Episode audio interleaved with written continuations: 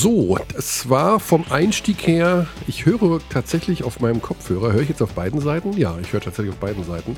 Ähm, das wird wieder, könnte eine interessante Folge werden. Abteilung Basketball, hallo und guten Tag, liebe Abdis. Wir haben wieder unseren Basti an Bord, denn Xandi ist und bleibt im Stress.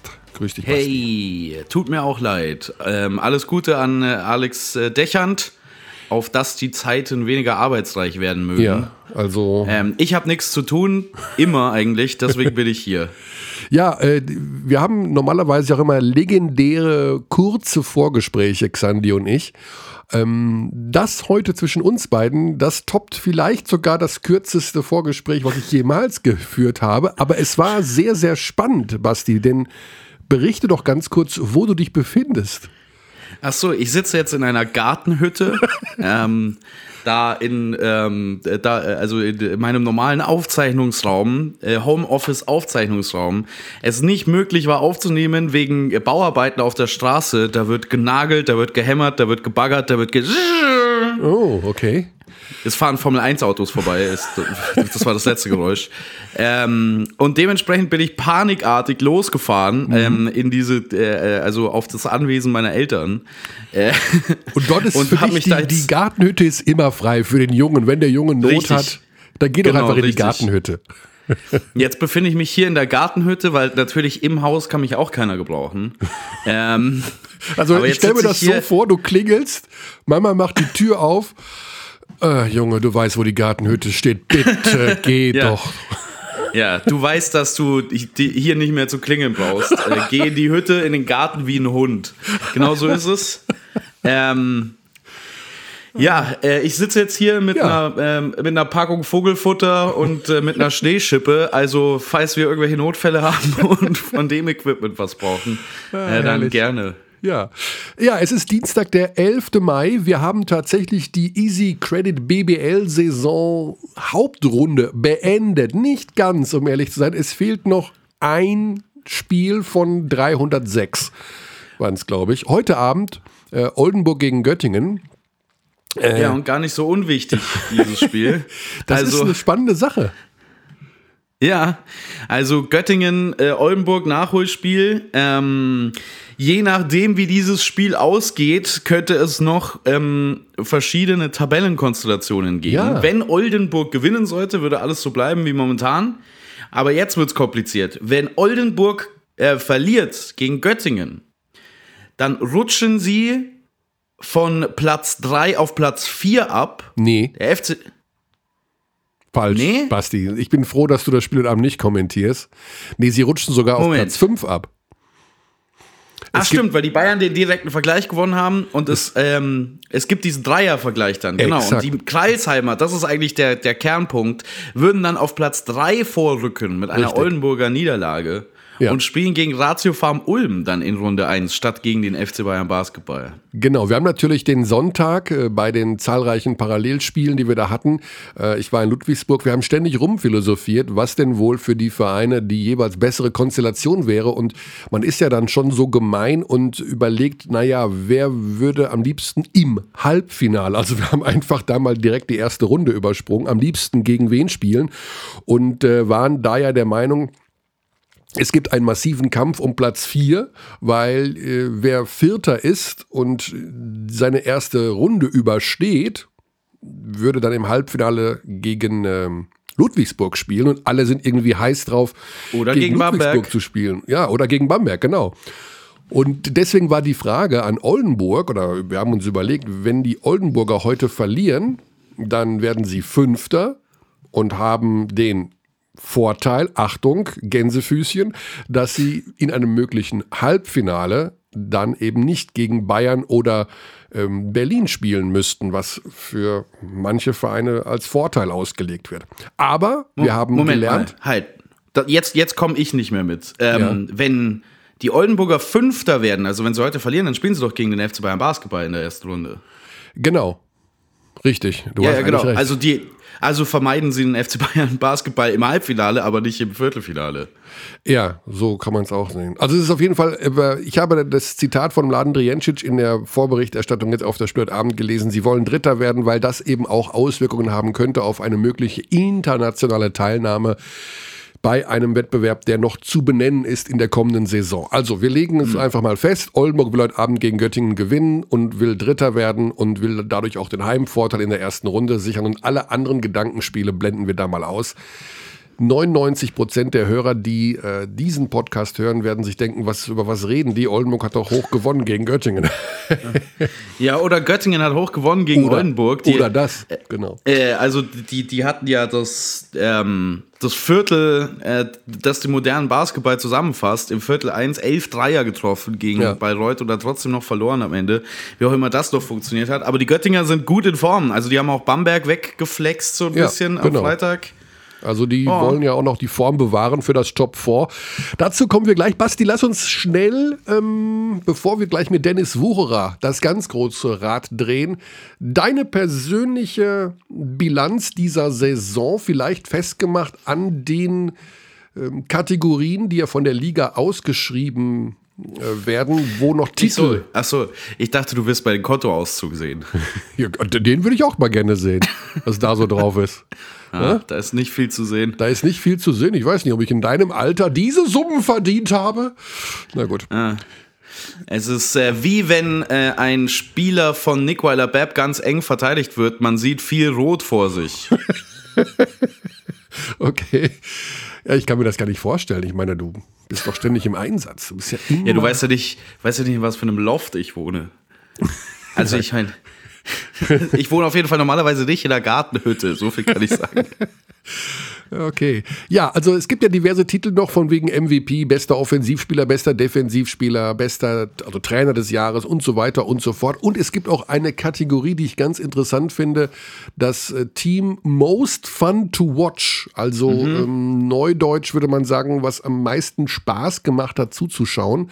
Führ uns doch mal durch deine, also ich frage mal ganz blöd, Basti, weil ich es echt nicht weiß. Durftest du mit abstimmen bei dieser ganzen yes. Geschichte? Ah, sehr gut. Durfte ich, ich habe aber wieder nicht abgestimmt die Diskussion hatten wir auch schon mal im Podcast. Ja. Ich stimme bei solchen Awards, Awards grundsätzlich nicht ab. Ah. Ich rede gerne drüber, ja. aber ich, ich, ich gebe meine Votes nicht ab. Du, like it. Ähm, du willst es nicht anmaßen, dir nicht anmaßen, über die Leistung anderer Menschen so zu bestimmen, so würde ich es mal Ja, vor allen Dingen, wenn das verbunden ist mit irgendwelchen Arten von ähm, ähm, Einkünften, die diese Spieler dann in Zukunft haben könnten. Ich weiß jetzt nicht, inwiefern das in Europa eine Rolle spielt, ob du jetzt defensiver Spieler des Jahres geworden bist in der BBL oder nicht, aber vielleicht spielt es eine Rolle. Und allein auf die Gefahr hin möchte ich da eigentlich nicht abstimmen, genauso wie es im, also in der NBA ist ja das klasse Beispiel, wo ja tatsächlich diese Votings über All-NBA-Teams, über konkret also jetzt zum Beispiel aktueller Fall Donovan Mitchell und Jason Tatum, bei denen geht es bei beiden konkret um 30 Millionen Dollar die ihr nächster Vertrag mehr oder weniger sein könnte, wenn sie jetzt in dieses All-NBA-Team kommen oder nicht.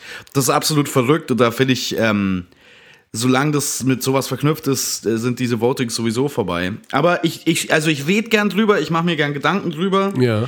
Ähm, man kann auch noch wählen, aber ich werde wahrscheinlich auch dieses Mal nicht mehr äh, wieder nicht wählen. Wobei du ja, du wählst ja, den du da wählst, sag ich mal, das ist ja zu dessen Vorteil. Du würdest ja nicht wählen, wer ist der schlechteste Verteidiger oder wer ist der schlechteste Trainer, ja. Sondern du wählst ja dann jemanden, der wird es oder wird es eben nicht. Aber wenn er es wird, hast du das ja auch mit unterstützt, dass er es wurde und sozusagen vielleicht dadurch einen höheren Marktwert hat. Mm, das stimmt. Gleichzeitig kann es aber auch sein, dass ich äh, einen Spieler, der das viel mehr verdient hätte, äh, der keine Erwähnung findet, diesen Titel quasi wegnehme. Denn, sind wir mal ehrlich, ähm, gerade Analyse am defensiven Ende ist sehr schwer, speziell wenn man nicht alle Spiele von allen Teams immer gesehen hat. Dann mhm. geht der Blick natürlich automatisch so zu den, ähm, den äh, Usual Suspects. Ähm, und selbst da haben wir ja in der BBL, zumindest wir von der Presse, die Teams haben da die Möglichkeit, gar keine Möglichkeit auszuwerten, wie hat sich denn der Verteidiger tatsächlich auf einem statistischen Level über die Saison geschlagen. Zum Beispiel als ähm, wir den Eurocup noch zu Beginn der Saison übertragen haben mit Ratio Farm Ulm, hatten wir Synergy-Zugang, das kann man vielleicht hier sagen, Ja. ähm, wo man ähm, sehr tiefgehende Statistiken auch über Playtypes und wie die verteidigen in bestimmten Situationen hatte. Und da kommen dann doch immer wieder überraschende Dinge raus. Also Verteidigern, denen man zurechnet, boah, der ist doch eigentlich immer stark, weil es halt so aussieht. Und dann vergisst man aber, dass der dreimal an einem Ball vorbeigesprungen ist, weil er auf den Stil geht oder ähnliches. Ähm, also da fehlt uns, finde ich, gerade für die Defensive eine ordentliche Bemessungslage.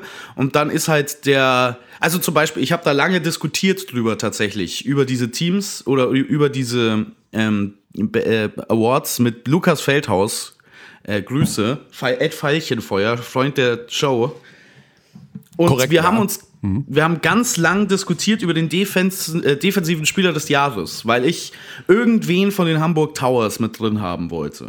Ähm, in der Diskussion, weil die eine unglaublich gute Defense spielen, ähm, glaube ich, die drittbeste Defensive ähm, auf 100 Ballbesitze in der BBL sind nach Alba und Ludwigsburg. Aber wir konnten uns nicht so wirklich auf jemanden einigen, weil ähm, wir in diesem System keinen Spieler gesehen haben, der so richtig raussticht. Wenn wir jetzt eine weitere Bemessungsgrundlage hätten, wenn wir jetzt zum Beispiel ähm, tiefer uns anschauen könnten, was ist denn entscheidend für die Hamburg Towers, wie funktioniert deren Defensive? Naja, das ist, funktioniert viel über Balldruck, vor allen Dingen abseits des Balles, Aufmerksamkeit.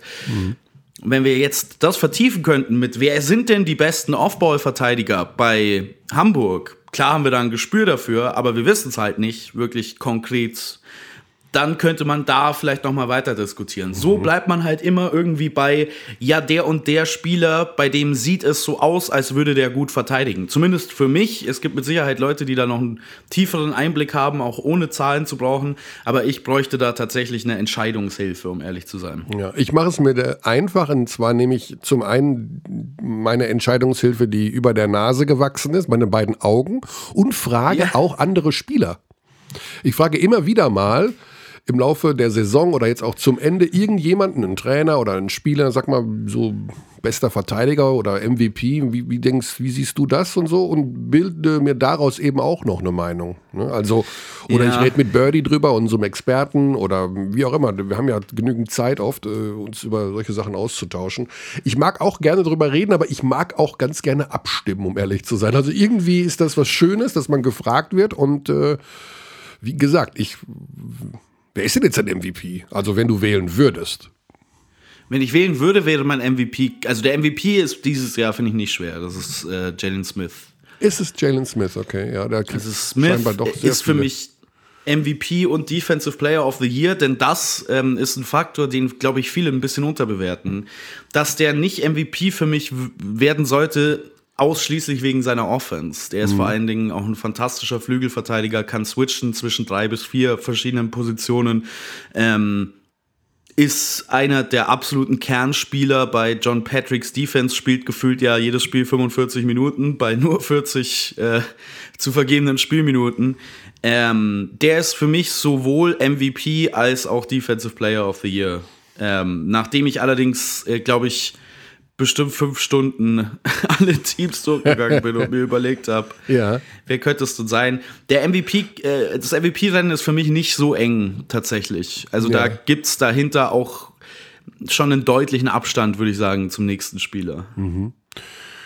Ja, ich bin sehr gespannt, wo Jalen Smith in der kommenden Saison landen wird. Also ähm, es sollen Euroleague-Vereine an ihm dran sein. Das kann alles Mögliche bedeuten. Also es gibt da äh, sicherlich ein paar Optionen, wo er hervorragend reinpasst. Also ich habe Kaunas gehört. Ähm, Genau, ja. das wäre ein Weg. Wäre nicht, wäre auch nicht der erste Ludwigsburger, der seinen Weg Nee. zu Jaigiris Kaunas findet. Zu Martin Schiller und John Patrick sind auch im regen Austausch miteinander. Das heißt, ähm, Martin Schiller wird bestimmt das ein oder andere bereits wissen über diesen Spieler. Äh, wer ist denn dein MVP, Kearney?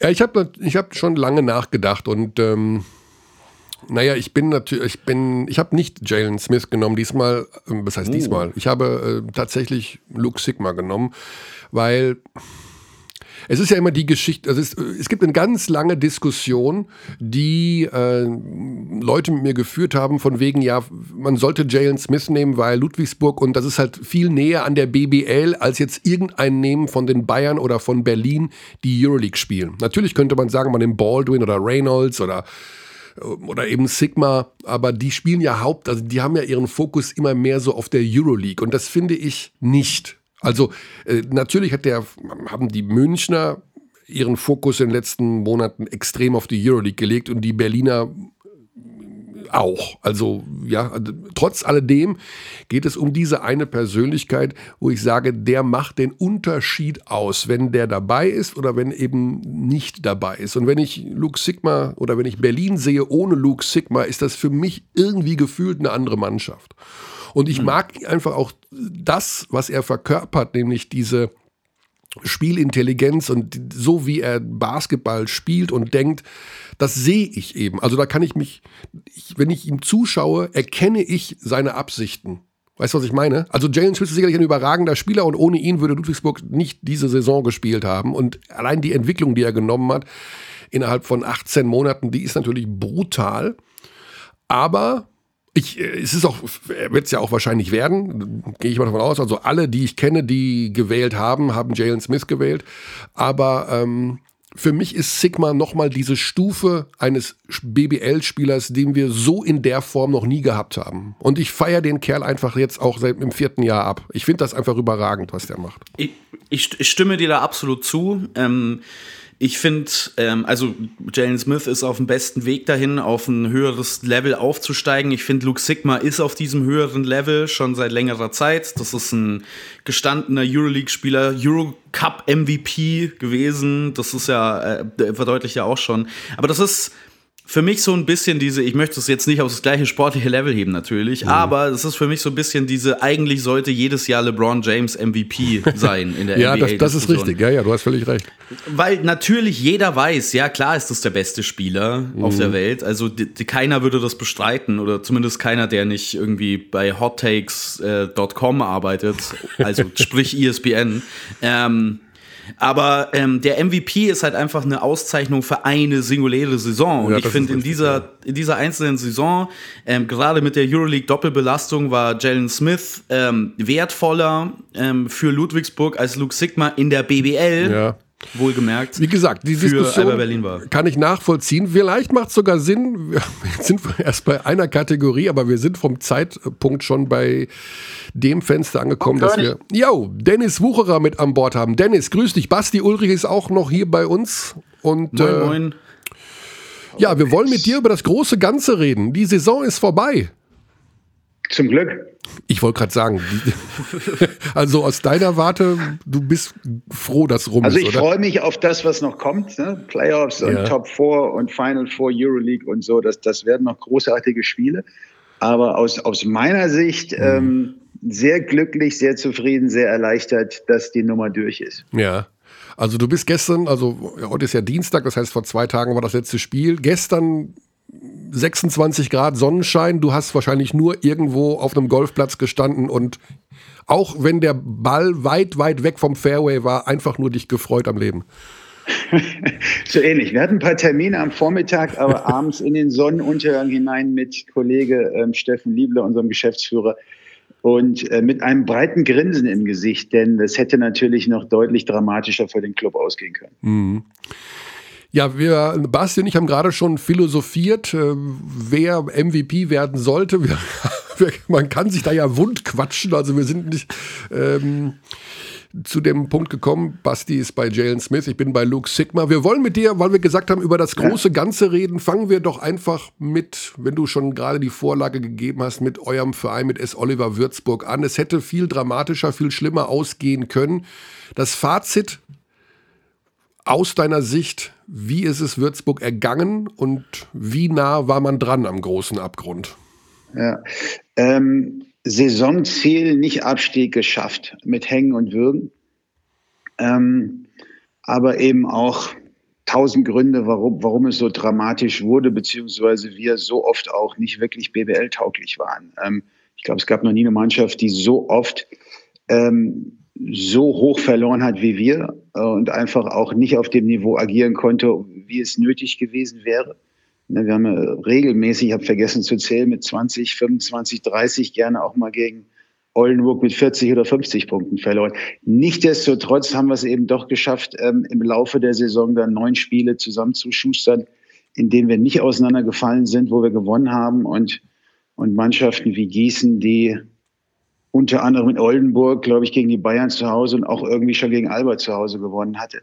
Oder auch Rasta Fechter, die, glaube ich, einen sehr Bundesliga-tauglichen Kader hatten, ähm, hinter uns gelassen. Insofern abhaken, ähm, daran freuen, dass wir nächstes Jahr wieder oder der Club nächstes Jahr wieder BBL äh, mitmachen darf und dann wieder, wieder attackieren, dann wieder Richtung Mittelfeld und dann hoffentlich mehr Glück, äh, weniger Verletzungen und eben auch ähm, ein, ein Kader, der, der dann wieder in der BBL auf vernünftigem Niveau regelmäßig agieren kann. Mhm.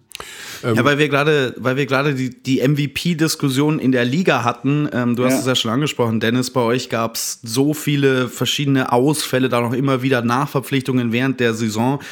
Ähm, wenn man der sich MVP überhaupt wird nicht von unserer Mannschaft kommen, soweit so viel ja, steht fest. Aber ähm, wer war denn vielleicht so ein bisschen in den Zeiten, wo es auch ein bisschen schwerer wurde, ähm, weniger vielleicht sogar der sportliche und mehr der Mentalitäts-MVP bei euch in der Mannschaft? Mentalität, da kommst du am ähm, Felix Hoffmann natürlich nicht vorbei. Ne? Der, äh, der da immer mit, mit, mit ähm, mit allem vorangeht, was es braucht. Äh, und, und das ist nicht immer unbedingt das, das basketballerische Talent, sondern eben die Leidenschaft, die Mentalität. Und der, der nimmt immer alle mit. Ähm, deswegen ist er auch in Würzburg und deswegen werden wir hoffentlich auch möglichst bald äh, wieder um ein Jahr oder auch zwei verlängern. Denn den brauchen wir. Ähm, aber witzigerweise die einzige Konstante, der, der nie verletzt war und alle Spiele mitgemacht haben, war Cameron Hunt. Und, und bezeichnend ist, ist das einer, der im letzten Jahr noch bei uns in einem Farmteam der Pro B gespielt hat und der seine Sache im ersten Jahr, glaube ich, Bundesliga sehr ordentlich gemacht hat. Mhm. Ja, der hat wirklich, ähm, also ich kann mich noch erinnern, bei diesem ähm, BBL-Pokalturnier in Weißenfels hat der ja sein, sein Debüt gegeben ähm, mhm. für euch und hat mich da schon wahnsinnig positiv ähm, überrascht, hat natürlich wirklich im, im Farmteam auch schon sehr, sehr gut aufgelegt. Aber der steht jetzt am Ende bei der, äh, der Saison fast bei einer 50, 40, 90 äh, Splits, also 50 Prozent mhm. aus dem Feld, 40 von der Dreierlinie, den hat er ganz knapp verpasst, den Wert und 96 Prozent von der Freiwurflinie ist schon, äh, oder war das auch für dich ein bisschen überraschend, wie fein sein Spiel, wie, wie ähm, verfeinert an vor allen Dingen diesem Scoring-Ende das schon ist für BBL-Niveau? Ja, gerade offensiv ist er, macht er das wirklich sehr gut. Ähm, das eine Überraschung war das nicht, denn wir haben in der, in der letzten Saison regelmäßig mit unserem Farmteam, äh, trainiert von Erik Detlef, trainiert. Also da war zumindest so die erste fünf, die ersten sechs regelmäßig im Training. Das hat uns geholfen, dass wir da mit fast 20 Mann, drei Teams, viel fünf gegen fünf gespielt haben. Und da war der für unsere Jungs, äh, auch für, für Jordi Hals oder Skylar Boland, Cameron Wells in der Verteidigung eine echte Aufgabe. Ne, der hat, der hat da ein, ein schönes, schönes ähm, offensives Set, ne, mit dem er arbeitet, ist er schwer zu verteidigen. Gerade seine linke Hand hat er viele Möglichkeiten. Äh, und, und schön, dass er das, dass er das tatsächlich in der ersten Saison BBL zeigen konnte. Wir wissen natürlich, ohne zu sehr aus dem Nähkästchen zu plaudern, was er alles nicht kann. Und da müssen wir im nächsten Jahr eben auch noch zulegen, gerade in der Verteidigung. Hm. Ähm, wenn ich das richtig verstanden habe, bei deiner ersten Antwort gerade, du hast gesagt, dann wird der Verein im nächsten Jahr nochmal neu angreifen. Du hast dieses Wir so ein bisschen rausgenommen. Wird der Verein denn unter deiner Führung nächste Saison angreifen? das habe ich mir gedacht, dass du das raushörst. ähm, das war aber ungewollt. Ähm, ah. Ich, ich habe nächstes Jahr noch Vertrag ähm, und, und werde den auch erfüllen. Ähm, also so mit so einer Saison kann, kannst du natürlich dich, dich ja nicht verabschieden. Äh, ich glaube auch die Möglichkeiten für mich nach so einer Saison, ähm, äh, weiß gar nicht, ob die da wären. Ich, ich selbst als, als ähm, Verein würde mich, glaube ich, nach der Saison auch nicht unbedingt verpflichten.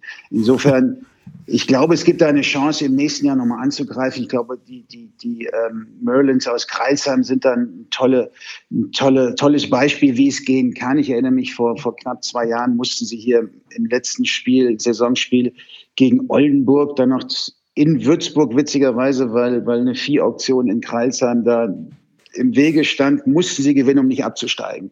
Ähm, eigentlich waren sie quasi schon abgestiegen, haben das irgendwie noch geschafft gegen Oldenburg und haben jetzt zwei ganz tolle Saisons hingelegt. Also so nah ist auch manchmal so ein bisschen ähm, das Pech und eine schwierige Saison und dann wiederum tolle Saisons äh, liegen da beieinander. Und ich glaube, das kann man sich auch als, als Vorbild, als Beispiel nehmen, wie, wie Thomas Iserloh und die Kreisheimer das, das gemacht haben in den letzten mhm. drei Jahren. Wäre er für dich ein Anwärter zur Auszeichnung Trainer des Jahres? Ähm, wenn es John Patrick dieses Jahr nicht gäbe, dann mit Sicherheit. Aber ich glaube, gerade was MVP und auch Trainer angeht, kommst du äh, an, an Ludwigsburg mit 58 zu 8 Punkten. Das bedeutet ähm, vier Niederlagen nur Siege, bei 31 Siegen. Nee, bei 30 Siegen kommst du, glaube ich, nicht vorbei. Hm. Also Jalen Smith, John Patrick, MVP, Trainer des Jahres aus deiner Warte. Ähm, Absolut. Ja, dann machen wir doch direkt mal die äh, Kategorien durch. Bester Offensivspieler aus deiner Sicht in der Liga in dieser Saison? Ähm, das ist ja dann einer, der quasi überhaupt nicht zu verteidigen ist. Habt ihr da drei Namen für mich? Ja. Trey Bell Haynes ähm, wäre eine, eine Option. Michael Michalak vielleicht. Mobley ja, von Frankfurt. Richtig. Genau. Das ja. wäre, wäre so ein Kandidat, wenn man jetzt. Ja, ich, ich, äh, ähm, äh, mancher, da, da, ich, ich glaube, bei gerade so bei Awards muss man, muss man gucken, wer schafft es in die Playoffs. Okay. Ähm, Mobley, klar, interessanter Typ. Trebel Haynes, finde ich, der, der war so ein bisschen auf dem absteigenden Ast, aber jetzt mit den letzten drei Spielen, Kreilsheim hat gewonnen gegen Hamburg, Oldenburg und Bamberg, so in die Playoffs einzufahren, da ist er, glaube ich, da ist er, glaube ich, wieder äh, im Rennen und und wäre vielleicht eine gute Möglichkeit. Mhm. Guter Kandidat für mich auch Keith Hornsby, ähm, oft von der, ich glaube fast immer von der Bank kommend, ähm, genau. ja eigentlich pure Offensive. Also Richtig. das ist ein Spieler, den ich da, über den ich da noch lange nachgedacht habe. Das ist ja immer die Problematik bei den Teams, die so tief besetzt sind, ne? so wie Oldenburg oder eben auch Alba Berlin. Rein theoretisch müsste ähm, Luke Sigma in, in, in jeder Kategorie, die irgendwie mit Offensive zu tun hat, auf, auftauchen, aber weil er eben äh, begrenzte ähm, Minuten eben auch nur in der Bundesliga bekommt, ist das dann immer so schwierig und dann, dann ist man plötzlich vielleicht doch eher bei Trevel Haynes oder auch, auch, auch Jalen Smith, finde ich auch offensiv wirklich nur ganz schwer zu verteidigen. Hätte vielleicht der Dreier noch ein bisschen hochprozentiger ja. fallen müssen. Ja. Bester Defensivspieler? Ähm, ja, auch da kommt man an Ludwigsburg kaum vorbei. Ähm, mit ähm, meinem Freund, ähm, den ich ja selber auch coachen durfte, in Gießen, habe ihn damals aus Kreilsheim zu uns geholt, ähm, Joman Polas Bartolo, mhm. Der, glaube ich, von eins bis vier ähm, jedem das, das Leben extrem schwer macht und ich glaube auch gerade die Defensive ist ja das, was, was in, in Ludwigsburg vielleicht so ein bisschen unterschätzt wird dieses ja. Jahr. Und da gibt er den Ton an. Die äh, BBL hat in dieser Saison eine Kategorie eingeführt, über die sie abstimmen lässt, die ich ganz spannend finde. Ähm, Team Most Fun to Watch. Das Team, was also am meisten Spaß gemacht mhm. hat, zuzuschauen. Finde ich jetzt aus Trainerperspektive, also aus deiner Warte, interessant. Wen würdest du denn da nehmen? Ähm, auch da ist es schwer, glaube ich, an Alba Berlin vorbeizukommen, wobei ich eben auch so ein Alba Berlin äh, Fan bin, wie, wie da gespielt wird, ähm, wie sie den Ball bewegen, wie sie zusammenspielen, wie sie äh, irgendwie nie aus der Ruhe äh, geraten und auch nie in Panik verfallen. Ähm, interessant fand ich aber auch die Hamburg Towers, die über ihre, ihre tolle Verteidigung und diesen Alarm, den sie da über 40 Minuten ähm, veranstalten, da irgendwie auch, auch wirklich ähm, immer wieder Spaß gemacht haben. Aber selbst auch Ratio vor allem Ulm, ne, jetzt mit neun Siegen in Folge in die Playoffs einziehen, ähm, lassen den Ball gut, gut laufen und bewegen den, den Ball gut. Ich fand, das, das war schön anzusehen. Mhm. Ja, tatsächlich habe ich Ulm gewählt bei dieser Abstimmung. Also mhm. mir hat das viel Spaß gemacht. Äh, ich, hätte, ich hätte auch die Hamburg Towers genommen. Ich finde es mhm. einfach Wahnsinn, diese Defensive sich anzuschauen und dieses Tempo offensiv, das daraus kommt. Ist, ähm, man hält irgendwie immer die Luft an bei Spielen der Hamburg Towers. Ja, absolut. Ja, ja. glaube ich, gute Wahl. Auch Oldenburg offensiv, ne, was sie offensiv zum Teil auch gespielt haben. Ähm, da, da hat ein Rädchen ins andere gegriffen, die, die kennen sich da und und ähm, das war auch mit wenig Fehlern und der Ball ist immer da gelandet, wo er hin musste und dann auch meistens äh, von der Dreierlinie hochprozentig. Also das war auch, das war auch gut. Das war dieses Jahr mal, glaube ich, äh, hohe Qualität, gerade auch offensiv in der, in der BBL. Hm. Jetzt kommt ja die eigentliche Geschichte, kommt ja erst. Also die Playoffs. Ja, sehr geil. Sehr geil, genau. Und wir haben ja diese Konstellation, dass scheinbar äh, die Mannschaften, die international gespielt haben, speziell Euroleague gespielt haben, also die Bayern und Berlin, äh, innerhalb der Saison unter dieser besonderen Belastung doch arg gelitten haben. Also man hat das vor allen Dingen jetzt bei den Münchnern gesehen nach der Playoff-Serie gegen Mailand, wo jetzt komplett die Luft raus war. Aber auch bei Berlin, die ja auch noch Corona-Fälle hatten im Laufe der Saison, Schwierigkeiten hatten, den Rhythmus zu finden und ja, wie auch immer. Wie siehst du jetzt diese Playoffs ohne die Euroleague-Belastung für diese beiden Mannschaften? Es geht ja quasi bei Null wieder los, wenn man so will, bei unseren berühmten Basketball-Playoffs. Wen siehst du da als Favoriten und glaubst du, dass die beiden Euroleague-Mannschaften tatsächlich nochmal einen drauflegen können? Ähm, ja, so, so ganz groß gelitten. Ich, es sieht ja so aus, als würden beide Mannschaften mit, mit, mit Heimvorteil in die, in die Playoffs gehen. Also so ganz schlimm kann es nicht gewesen sein. Ähm, und ich glaube, sie haben sich da gut geschlagen. Und gerade Alba Berlin ist jetzt mit einem Rhythmus von, von fünf Siegen in Folgen ähm, wieder da, wo sie vor, vor einigen Monaten schon waren. Ich glaube, sie kamen ein bisschen aus dem Tritt, als sie mit, mit Komachi da einen neuen Mann verpflichtet haben, den man da den man da irgendwie integrieren musste und das Spielsystem ein bisschen verändern. Aber zuletzt waren sie wieder deutlich stabiler und, und dementsprechend ähm, muss man mit Alba Berlin rechnen, auch wenn sie gegen Hamburg beide Spiele verloren haben, glaube ich, der, während der Saison. Ich weiß nicht, ob Cameron Taylor wieder dabei ist und wenn ja, wie fit und ob er Rhythmus hat. Ähm, Alba hat mit Abstand den tiefsten Kader in der Liga und, und wird gegen Hamburg ähm, gewinnen. Mhm. Also die ähm, sind auch für dich Anwärter auf den Titel am Ende? Ähm, Alba Berlin sehe ich, sehe ich im Endspiel, ja, absolut. Und äh, für mich auch, auch der, der Favorit neben, neben Ludwigsburg, witzigerweise. Mhm. Denn mhm. ähm, ich, ich glaube tatsächlich, Ludwigsburg, das ist ja so eine Mannschaft, wo man die gesamte Saison über, zumindest ging mir das so, ja, so gut sind die eigentlich nicht. Und ach, ähm, weiß nicht, die spielen über ihren Möglichkeiten, aber dem ist nicht so. Ne? Die haben mit McLean und da Silber nochmal gut verpflichtet während der Saison, sind relativ stabil geblieben, was die, was die äh, den Kader angeht im Vergleich zu den Jahren vorher unter John Patrick. Also die Rotation fand ich relativ, relativ gering. Das hat der Mannschaft gut getan und wer zu Hause kein einziges Spiel verliert während der Saison, äh, ist in den Playoffs natürlich auch immer Favorit. Ne? Und ich, ich glaube tatsächlich, dass Ludwig, Ludwigsburg es schaffen kann, über Bamberg, die so ein bisschen aus dem Rhythmus gekommen sind, nachdem sie in der Champions League wunderbar gespielt haben, über Wochen, Monate, ähm, jetzt auch ohne Hall, wenn ich das richtig mitbekommen habe. Mit genau, ohne Hall. Möglicherweise auch ohne Kravish und Vitali. Bei den beiden wird es wohl knapp zu den Playoffs. Richtig, Kravish, der war ja, glaube ich, so mit 15 und 78 Prozent äh, Trefferquote auch ein ganz wichtiger Faktor. Am Brett zuletzt nicht gespielt, davor auch nicht so richtig gut. Also wenn der auch noch ausfällt, dann, dann wird es wirklich dünn, gerade auch auf der Aufbauposition. Ähm, und da werden sie auf, auf dem lieben Hund da eine Menge Menge Druck machen und, und das, da, da wird Ludwigsburg, glaube ich, wenig Probleme bekommen. Vor einigen Wochen, Monaten hätte ich noch gedacht, gesagt, gegen Bamberg willst du in der ersten Playoff-Runde nicht unbedingt spielen, aber ähm, gerade sind sie, glaube ich, nicht gut genug drauf und auch nicht gesund genug.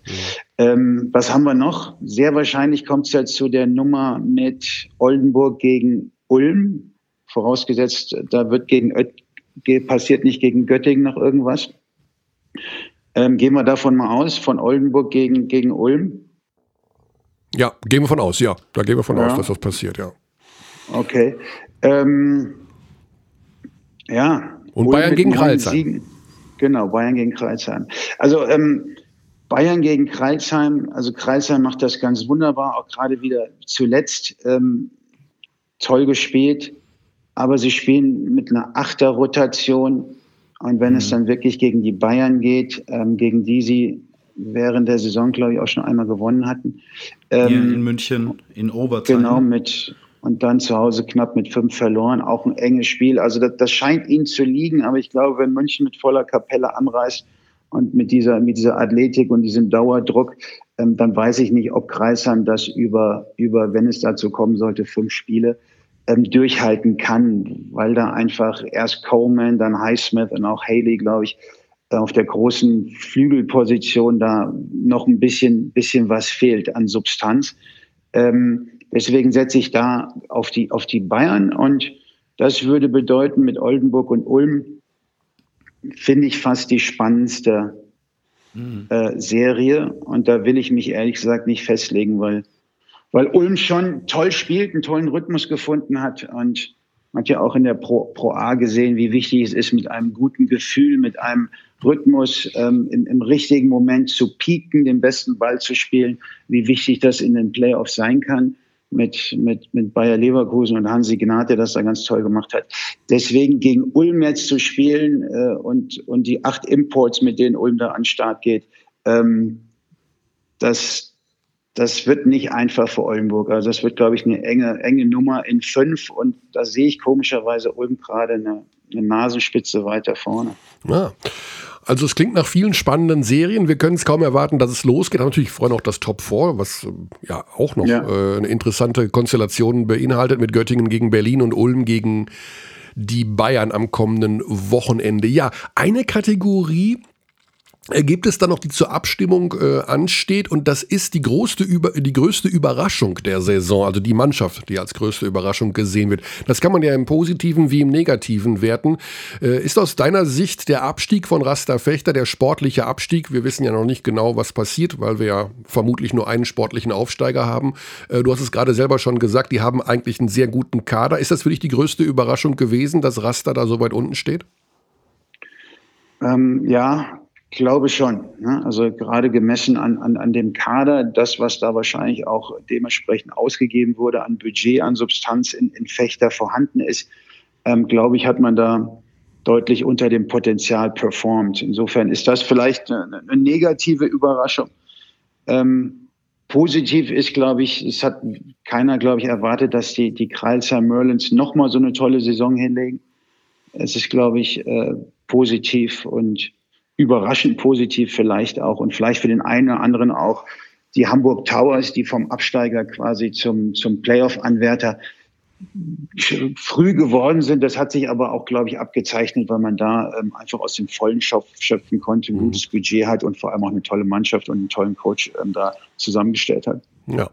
Also es war auf jeden Fall war es eine ereignisreiche Saison, die äh, ja wir müssen nicht lange drüber reden, natürlich darunter gelitten hat, dass es keine Fans in den Hallen gab und das wird sich auch während der Playoffs nicht ändern. Das, wir werden damit für den Rest der Saison leben müssen, um dann in der kommenden Saison wieder ähm, Fans zu sehen. Da würde mich noch deine persönliche Einschätzung interessieren, was die kommende Saison und die Fans in den Hallen angeht. Wenn ich mich umhöre in der Liga und mit diversen Geschäftsführern und Sportdirektoren spreche, dann gibt sich doch ein relativ pessimistisches Bild, ob wir wirklich, ob alle Menschen dann plötzlich dann doch wieder in die Hallen gehen und eng an eng stehen oder sitzen wollen. Also selbst unter der Prämisse, wir sind geimpft und äh, die Inzidenz liegt bei 3,7, keine Ahnung, also irgendwas, dass man im Kopf Corona trotzdem noch vorhanden ist, weil die Menschen das gar nicht mehr gewohnt sind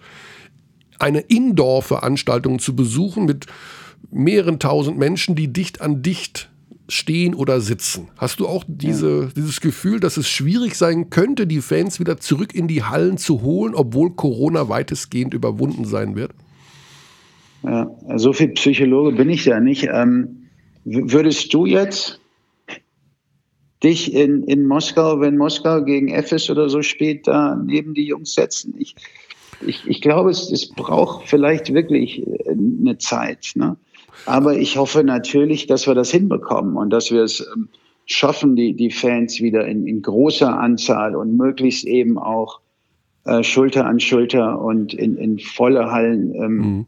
bekommen. Denn, denn noch so eine Saison oder auch nur eine Saison vielleicht mit, mit, mit zum Drittel gefüllt und jeden dritten Platz auch nur besetzen, damit da doch irgendwie doch noch Abstand gewahrt ist.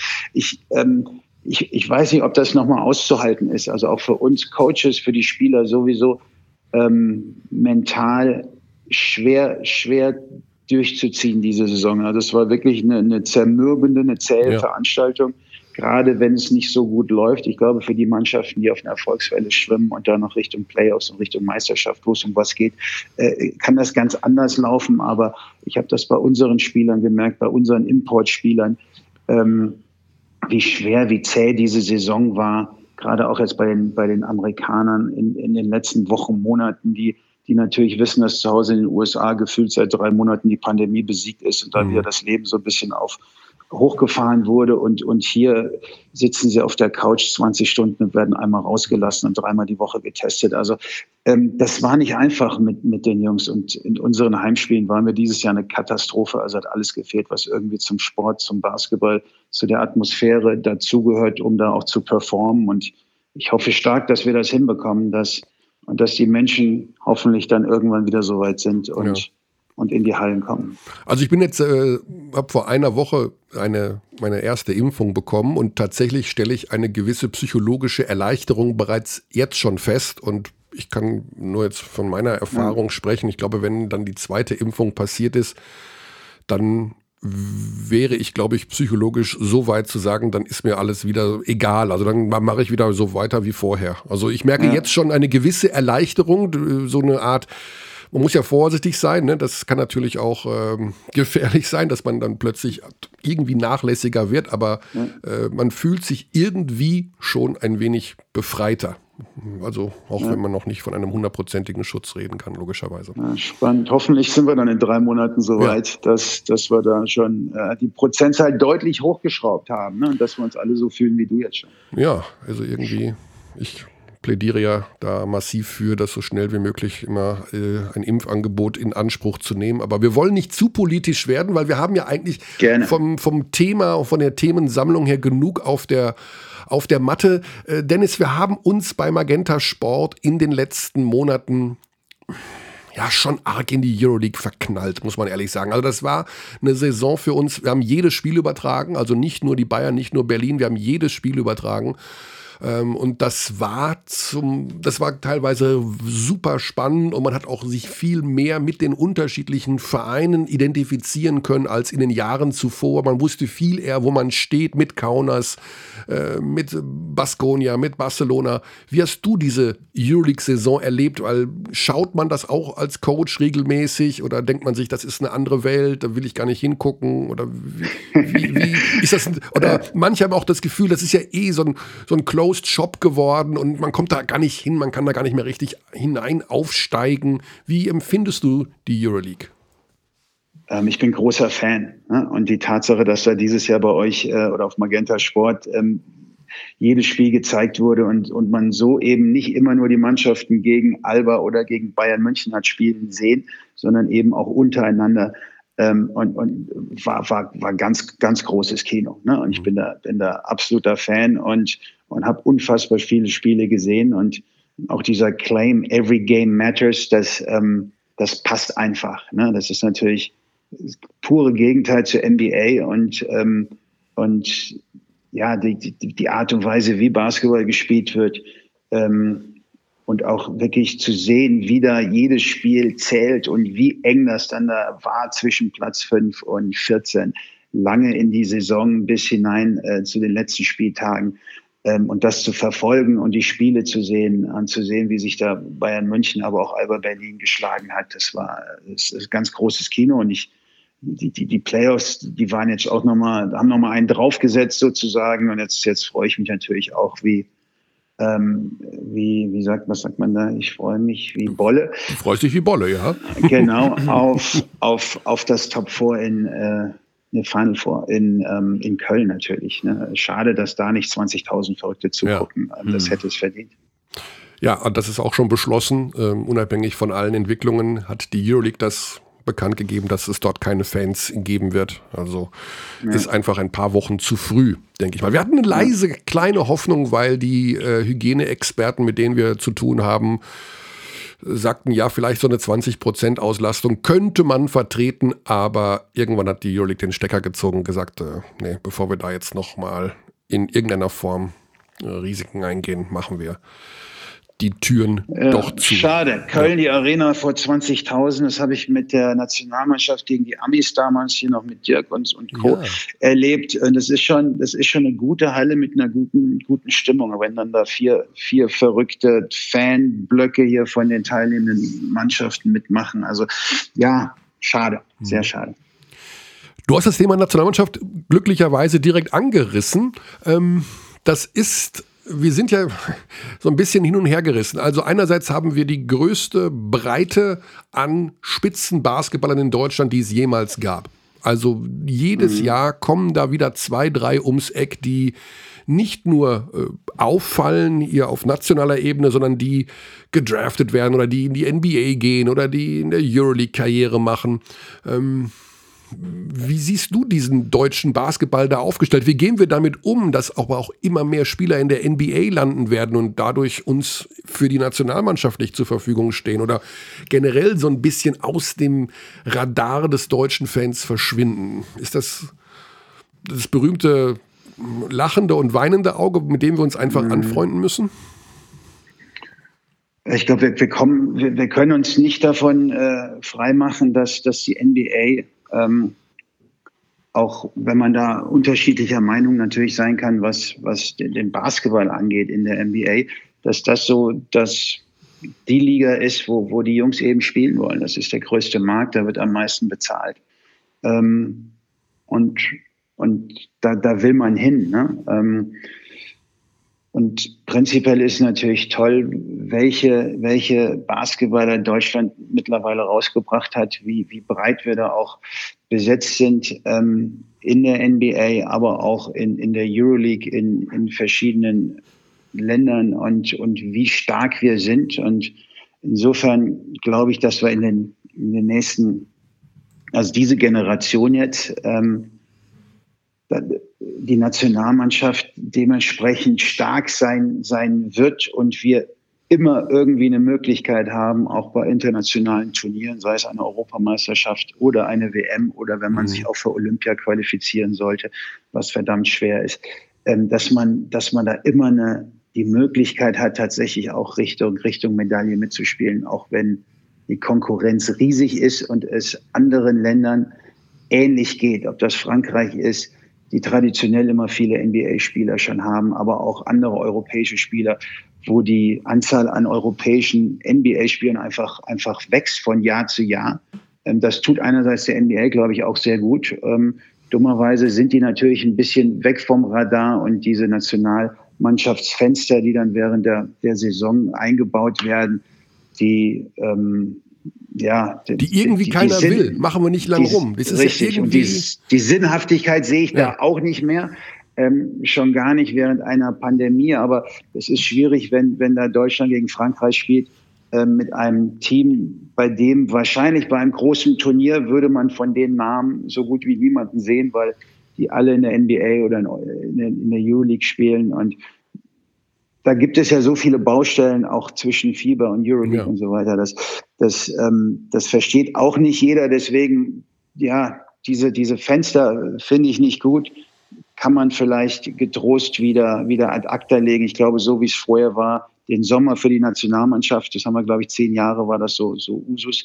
Ich glaube, das, das hat gepasst. Mhm. Ja, ist alles ein bisschen schwierig. Basti freut sich natürlich als NBA-Fan, ne, dass da so viel Deutsche. Basti ist ja, dort, äh, Basti ist für die NBA das Größte, oder?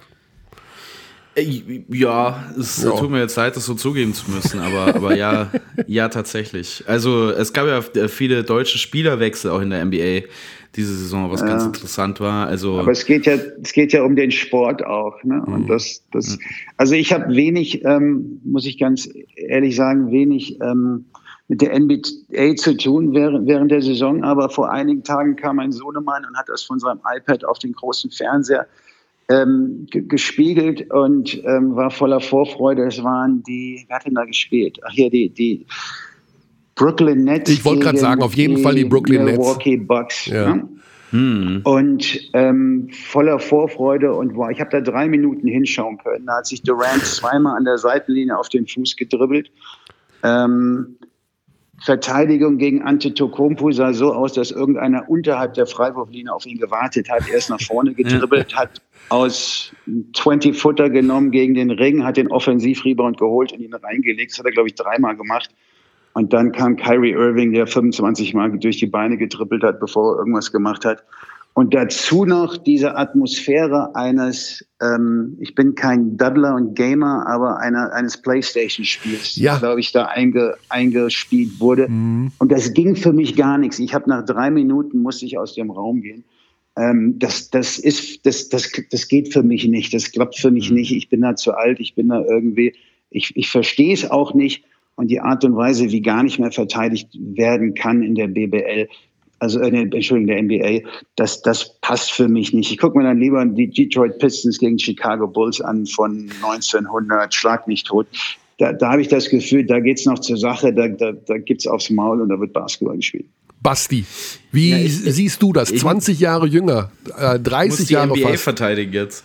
Naja, also, ähm, äh, die, die Liebe zum Basketball, die wir alle drei haben, aber diese Sichtweise, die ich jetzt, die Dennis gerade geschildert hat, die ich total teile, dass ein NBA-Spiel mittlerweile wirklich oft aussieht wie ein Videospiel, aber du bist ja auch ein riesen Basketball-Fan und du liebst die NBA, bist aber 20 Jahre jünger. Was, was hat sich von unserer Sichtweise denn verändert oder kommst du damit klar, dass die einfach also, so Käse verteidigen zum Beispiel? Ich meine, eine, ein generationeller Unterschied ist mit Sicherheit schon, dass ich mir zum Beispiel die alten Spiele der Detroit Pistons gegen die Chicago Bulls überhaupt nicht anschauen kann, weil ich da Augenkrämpfe bekomme. Davon, wie, wie langsam das Spiel ist und wie, ähm, wie viele Unterbrechungen, ähm, wie, wie, viel da sich einfach nur, wie du gerade schon gesagt hast, der das auf die Fresse gehauen wird. ähm, das, das, das, das, tut irgendwie meinen Augen ein bisschen weh. Aber natürlich stimmt das schon. Also dieses große Spektakel NBA, die meisten Spiele während der regulären Saison sind ja, ähm, gerade defensiv von mittlerer Qualität, da muss man aber auch ein bisschen von Team zu Team unterscheiden. Die Brooklyn Nets so, zum Beispiel jetzt sind ein sehr ähm, sind ein Beispiel, das ja genau in diesen Show-Zirkus-Basketball so ein bisschen reinfällt, weil die die beste Offensive der NBA-Geschichte haben, aber halt gleichzeitig auch eine der schlechtesten Defensivmannschaften sind in der NBA. Die verteidigen halt keinen ähm, und spielen auch nie in einer richtigen Besetzung. Ich finde meine großen äh, oder die NBA-Spiele, die ich während der regulären Saison gerne anschaue, mehr in dieser Kategorie der mittleren Teams. Also ich schaue auch diese Saison wieder wahnsinnig gern die Golden State Warriors, weil man da, also die verteidigen in jedem Spiel super hart mit Personal, das dafür eigentlich in der breiten Masse nicht gemacht wird und haben offensiv natürlich Steph Curry, so, so ein Team wie die Memphis Grizzlies, die auch eigentlich gar nicht ins Playoff-Rennen gehören mit ihrem Kader, aber in jedem Kampf klauen und beißen und kämpfen, aber auch hübschen Offensivbasketball spielen.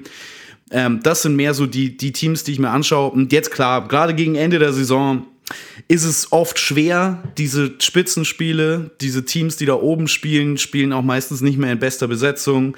Ähm, aber also ich finde einen gewissen Anreiz in der, in der regulären Saison auch. Ich schaue diese Spiele gerne, aber natürlich sind die Playoffs dann ganz anderes Level nochmal in der NBA. Ja. Wenn man plötzlich richtig verteidigt wird und so. Ja, da bin ich natürlich bei dir, dass bei den Playoffs wieder Spaß macht. Aber äh, wieso muss man dann vorher 82 Spiele machen oder in diesem Jahr 72? Ähm, ich ja. glaube, da ist das Hauptproblem. Zu großer Markt, zu viele Spiele. Und vor allem hat man die Verteidigungsregeln in den letzten Jahrzehnten so verändert, dass man, dass man diese, diese individuellen Ausnahmespieler und, und die, die gibt es eben mittlerweile en masse, die man ja eins gegen eins überhaupt nicht mehr verteidigen kann, dass man es einfach nicht zulässt ähm, solche Spieler eben Mannschaft, als Mannschaft zu verteidigen. Und, und, und das geht mir wirklich auf den Sack. Und dann sieht's wirklich aus wie ein Videospiel. Ähm, denn was die alles können, wie athletisch die sind, von wo die überall werfen können, das, das ist schon Wahnsinn. Ne? Absoluter Wahnsinn, total verrückt.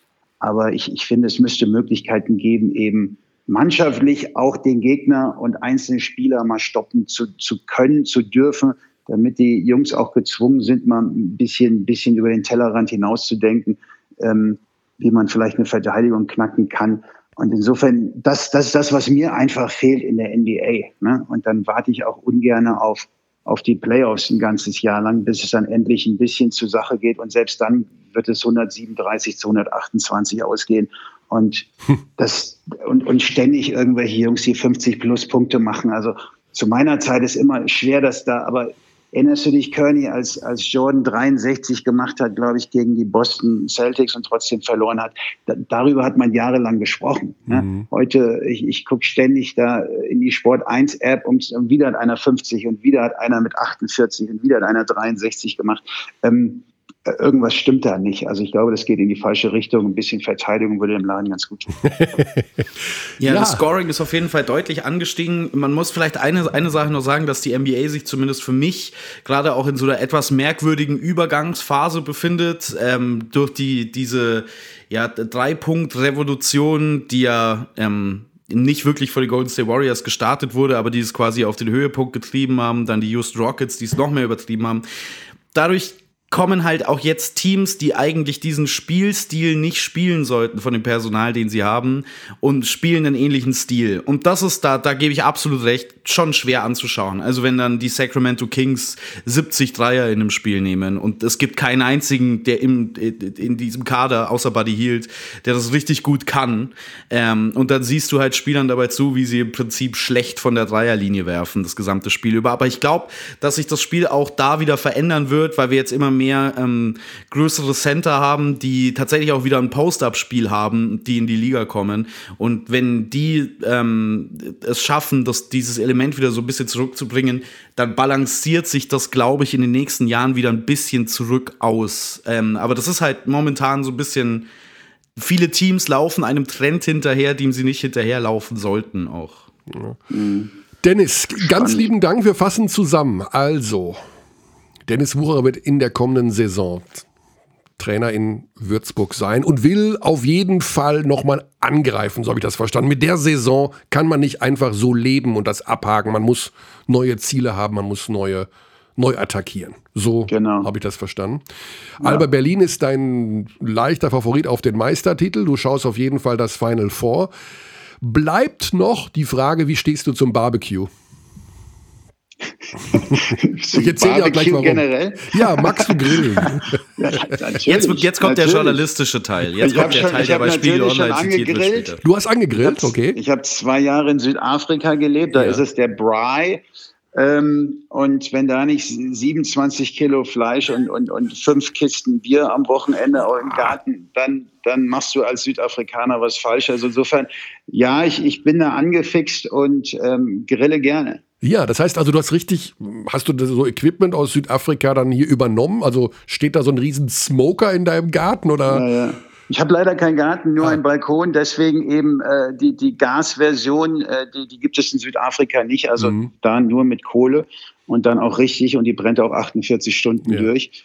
Ähm, und deswegen nur mit Gas, aber die, die sind ja mittlerweile auch so, dass, dass man da durchaus den Grillgeschmack, äh, die Röstaromen da äh, produzieren kann. ja, das ist eine richtige Wissenschaft geworden. Also äh, ich weiß nicht, ob du unseren Podcast regelmäßig hörst. Wir haben ja immer so eine kleine Küchenrubrik, meistens ja. zum Ende. Und wir werden gleich mit dem Physiotherapeuten von Medi Bayreuth sprechen. Ich weiß nicht, ob du da den Hintergrund kennst, Kevin Schneider und seine Barbecue-Soßen. Äh, nee, da, da, aber da höre ich gerne mal rein. Ja, genau. Also das wird gleich das Thema sein, denn wir wollen ja, dass unsere Hörerinnen und Hörer ähm, ja in der Küche mit ihr Game voranbringen, würden wir vielleicht sagen. Also aus der Defensive mehr in die Offensive hinübergehen und äh, hier und da ein paar äh, Verbesserungen vornehmen. Und äh, da sind wir gleich beim Thema Grillsoßen. Da gehen wir heute aufs nächste Level. Spannende Nummer. Ich wünsche viel Spaß dabei und ganz liebe Grüße. Alles klar. Dennis, viel Spaß auch gleich beim Zahnarzt übrigens. Ja, genau. Danke oh ja. Viel Spaß. es gibt Menschen, die gehen da gerne hin. Ich weiß, es, soll sie geben. Ne, Wer? Ich, Zahnärzte? Ich nicht. Eine 20-jährige ähm, Wurzelfüllung wird ausgetauscht. Stell dir das mal vor. Durch die Krone hindurch. Angeblich kein Problem. Ich habe der immer noch nicht, ich glaube der nicht und, und bin froh, wenn ich das Ding überlebe. Ja, oh also du wirst es überleben und äh, du wirst am, heute Nachmittag sehr stolz auf dich sein. Werde ich. Ich wünsche euch was, Jungs. Alles Vielen klar, Dank. Dennis. Ebenso. Ciao, ciao. Tschüss. Dennis Wucherer, Head Coach von S. Oliver Würzburg. König.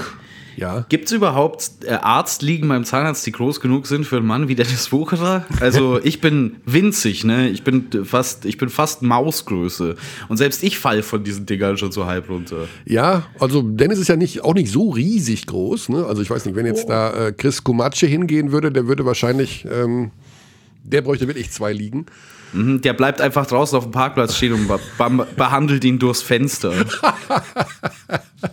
Ja, das war Dennis Wucherer und sein Fazit von dieser Saison und äh, der kleine Rant gegen die NBA, der hat mir auch ganz gut gefallen. Also wir sind alle NBA-Fans ja irgendwo, mein Gott, da sind mit die besten Spieler, da ist, äh, da sind die geilsten Hallen, die haben auch teilweise bessere Regeln.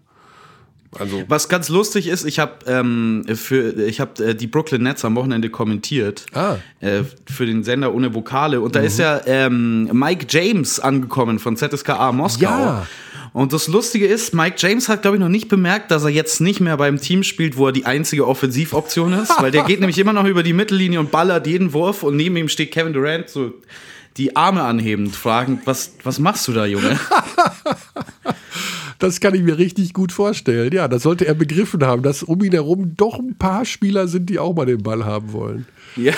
Das war ganz lustig anzusehen. Aber ich finde es dann auch spannend. Also man kann ja dazu stehen, wie man will. Hier äh, super Team bauen, ne? also Brooklyn Nets. Es ähm, ist so, dass die Youngster, wie jetzt der Sohn von Dennis Wucherer, das dann trotzdem cool finden. Ne? Also ich weiß nicht, wie alt jetzt der Sohn von Dennis ist, aber ich glaube irgendwas so im Bereich 10, 11, 12, 13 vielleicht. Das finden die dann cool. Das sind dann drei oder vier Superstars in einem Team.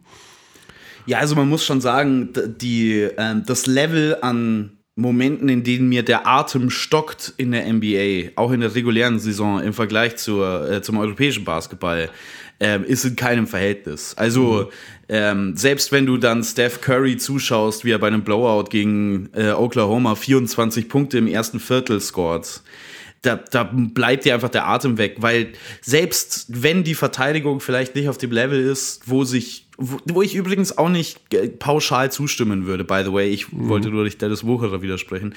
ähm, ähm, äh, äh, aber selbst unter dieser Voraussetzung mal ähm, gesehen, ist dieses Level an Shotmaking, diese, diese, diese unglaublichen Würfe, die diese Leute treffen können, ähm, auch diese unglaubliche Athletik, wie zum Beispiel bei einem Janis Antetokounmpo oder ähnlichen Spielern, das ist schon, da bleibt einem einfach der, der Atem weg. Also das äh, am nächsten kam das Erlebnis in dieser Saison in ähm, Europa bislang. Ich habe dieses Spiel von Alba Berlin nicht gesehen. Ich glaube, hast du dich nicht sogar kommentiert, wo ähm, Eriksson 10 Dreier getroffen Ja, hat? ja.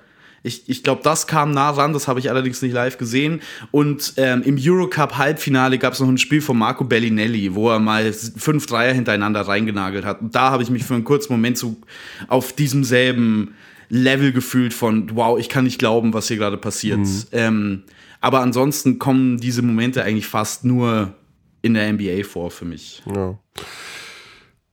Bevor wir jetzt zu Kevin Schneider gehen, äh, Basti, noch deine, also ich habe gestern angegrillt. Also bei mir gab's, äh, wie stehst du zum Barbecue und Grillfleisch und äh, Haben wir ja letzte Woche schon angerissen. Ja. Barbecue und Grillen ist vor allen Dingen verbunden mit großem Aufwand, von dem ich kein Fan bin. Ähm, Gerade was das Kulinarische angeht. Das Mhm. heißt, ähm, Grillen gibt's nur, wenn es jemand anderes macht. ah, Ich lasse mich aus, ausschließlich einladen zum Grillen. und von den Einladungen ist in den letzten paar Jahren nicht viel gekommen. Also gerne, falls ihr, falls ihr jemanden zum Grillen. Ich esse es gerne. Ich bereite es nicht gern zu, so wie Ja. mit den meisten Speisen. Wie ist es denn jetzt im, im Gartenhäuschen, wo du gerade sitzt? Ist um dich herum Holzkohle oder anderes Grillmaterial vorhanden? Nee, die, ich, weiß, ich weiß nicht, wo das alles ist. Ich, Okay. Hier ist noch, also ich kann dir die Umgebung gern beschreiben, wenn du eine Beschreibung haben möchtest. Es steht eine halb aufgebrauchte Kiste Bier hier. ähm, äh, es liegt noch ein Schachbrett von mir hier drin. Ah, äh, das ist gut. nur, ähm, Wir gehen mal nach Bayreuth. Wir holen wir mal nix. Kevin Schneider mit ins Boot. Der ist nämlich schon am, in der Leitung. Grüß dich, Kevin.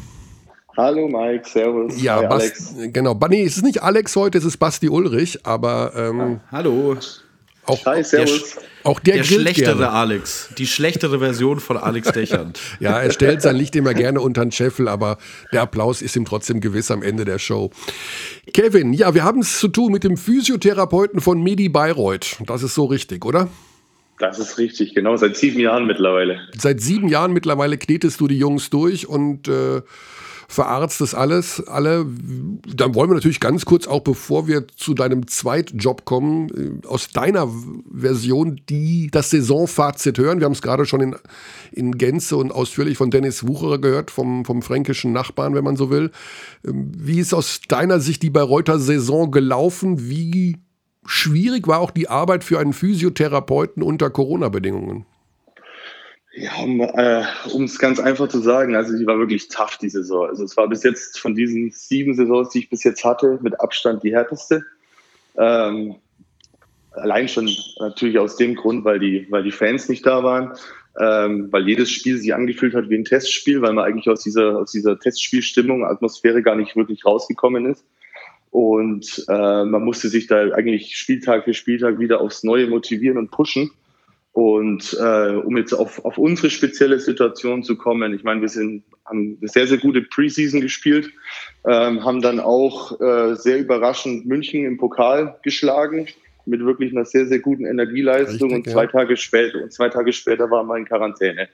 Und dann äh, erstmal vier, fünf Niederlagen in Folge, dann wieder zurückgekämpft dann äh, ja ständiges Auf und Ab gefühlt und ähm, wir sind eigentlich zu dem Zeitpunkt dann äh, sehr, sehr schlecht in die Saison gestartet, konnten uns dann, wie gesagt, äh, kurzzeitig wieder zurückkämpfen, aber sind dann auch zwischenzeitlich auch mal wieder eingebrochen. Mhm. Also das war alles in allem sehr, sehr hart für, für alle. Also für mich als Physio war es okay, sage ich ganz ehrlich, weil wir dieses Jahr nicht europäisch gespielt haben. Das heißt, wir konnten uns wirklich auf die Bundesliga-Saison konzentrieren. Also ich hatte jetzt nicht mehr Arbeit als sonst.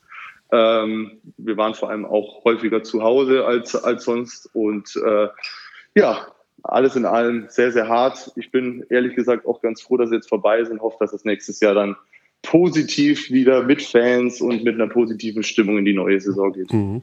Zwei Gründe, warum du jetzt hier heute zu hören bist. Zum einen kannst du dich bedanken bei Christian Roschlau. Das ist ein Hörer unseres Podcastes, der ähm, massiv dafür geworben hat, dich hier mit unterzubringen, weil wir ja in unserer kleinen Küchenrubrik immer wieder versuchen, dass äh, in der, bei uns in den Küchen in den Basketballfans besser und anders und wertiger gekocht wird. Du hast eine Marke auf dem ähm, Barbecue-Markt, so möchte ich es mal nennen, Stadtgeschmack heißt sie und beschäftigt sich mit dem Thema Grillsoßen oder und Dips allgemein. Das ist so richtig. Ganz genau, Grillsoßen, Kochsoßen, Dips, Toppings, wir machen alles. wir haben genau. äh, in den vergangenen Wochen schon über das Thema Würze und Brühe im Allgemeinen in der Küche gesprochen, dass man da ja oft die, über die ganzen Jahre immer das Gleiche oder viele immer, weiß ich nicht, kaufen halt Maggi oder Knorr oder was auch immer, aber da gibt es ja auch feinere Sachen, wertigere Sachen. Was ist jetzt das Besondere an deiner Grillsoße? Ich sehe hier vor mir ein Bild mit den Geschmacksrichtungen Ananas, Mango Curry, Teriyaki-Soße, Sweet Chili-Soße, das kenne ich auch von anderen äh, Firmen. Jetzt hast du die Chance, Werbung zu machen. Warum soll es Stadtgeschmack Grillsoße sein?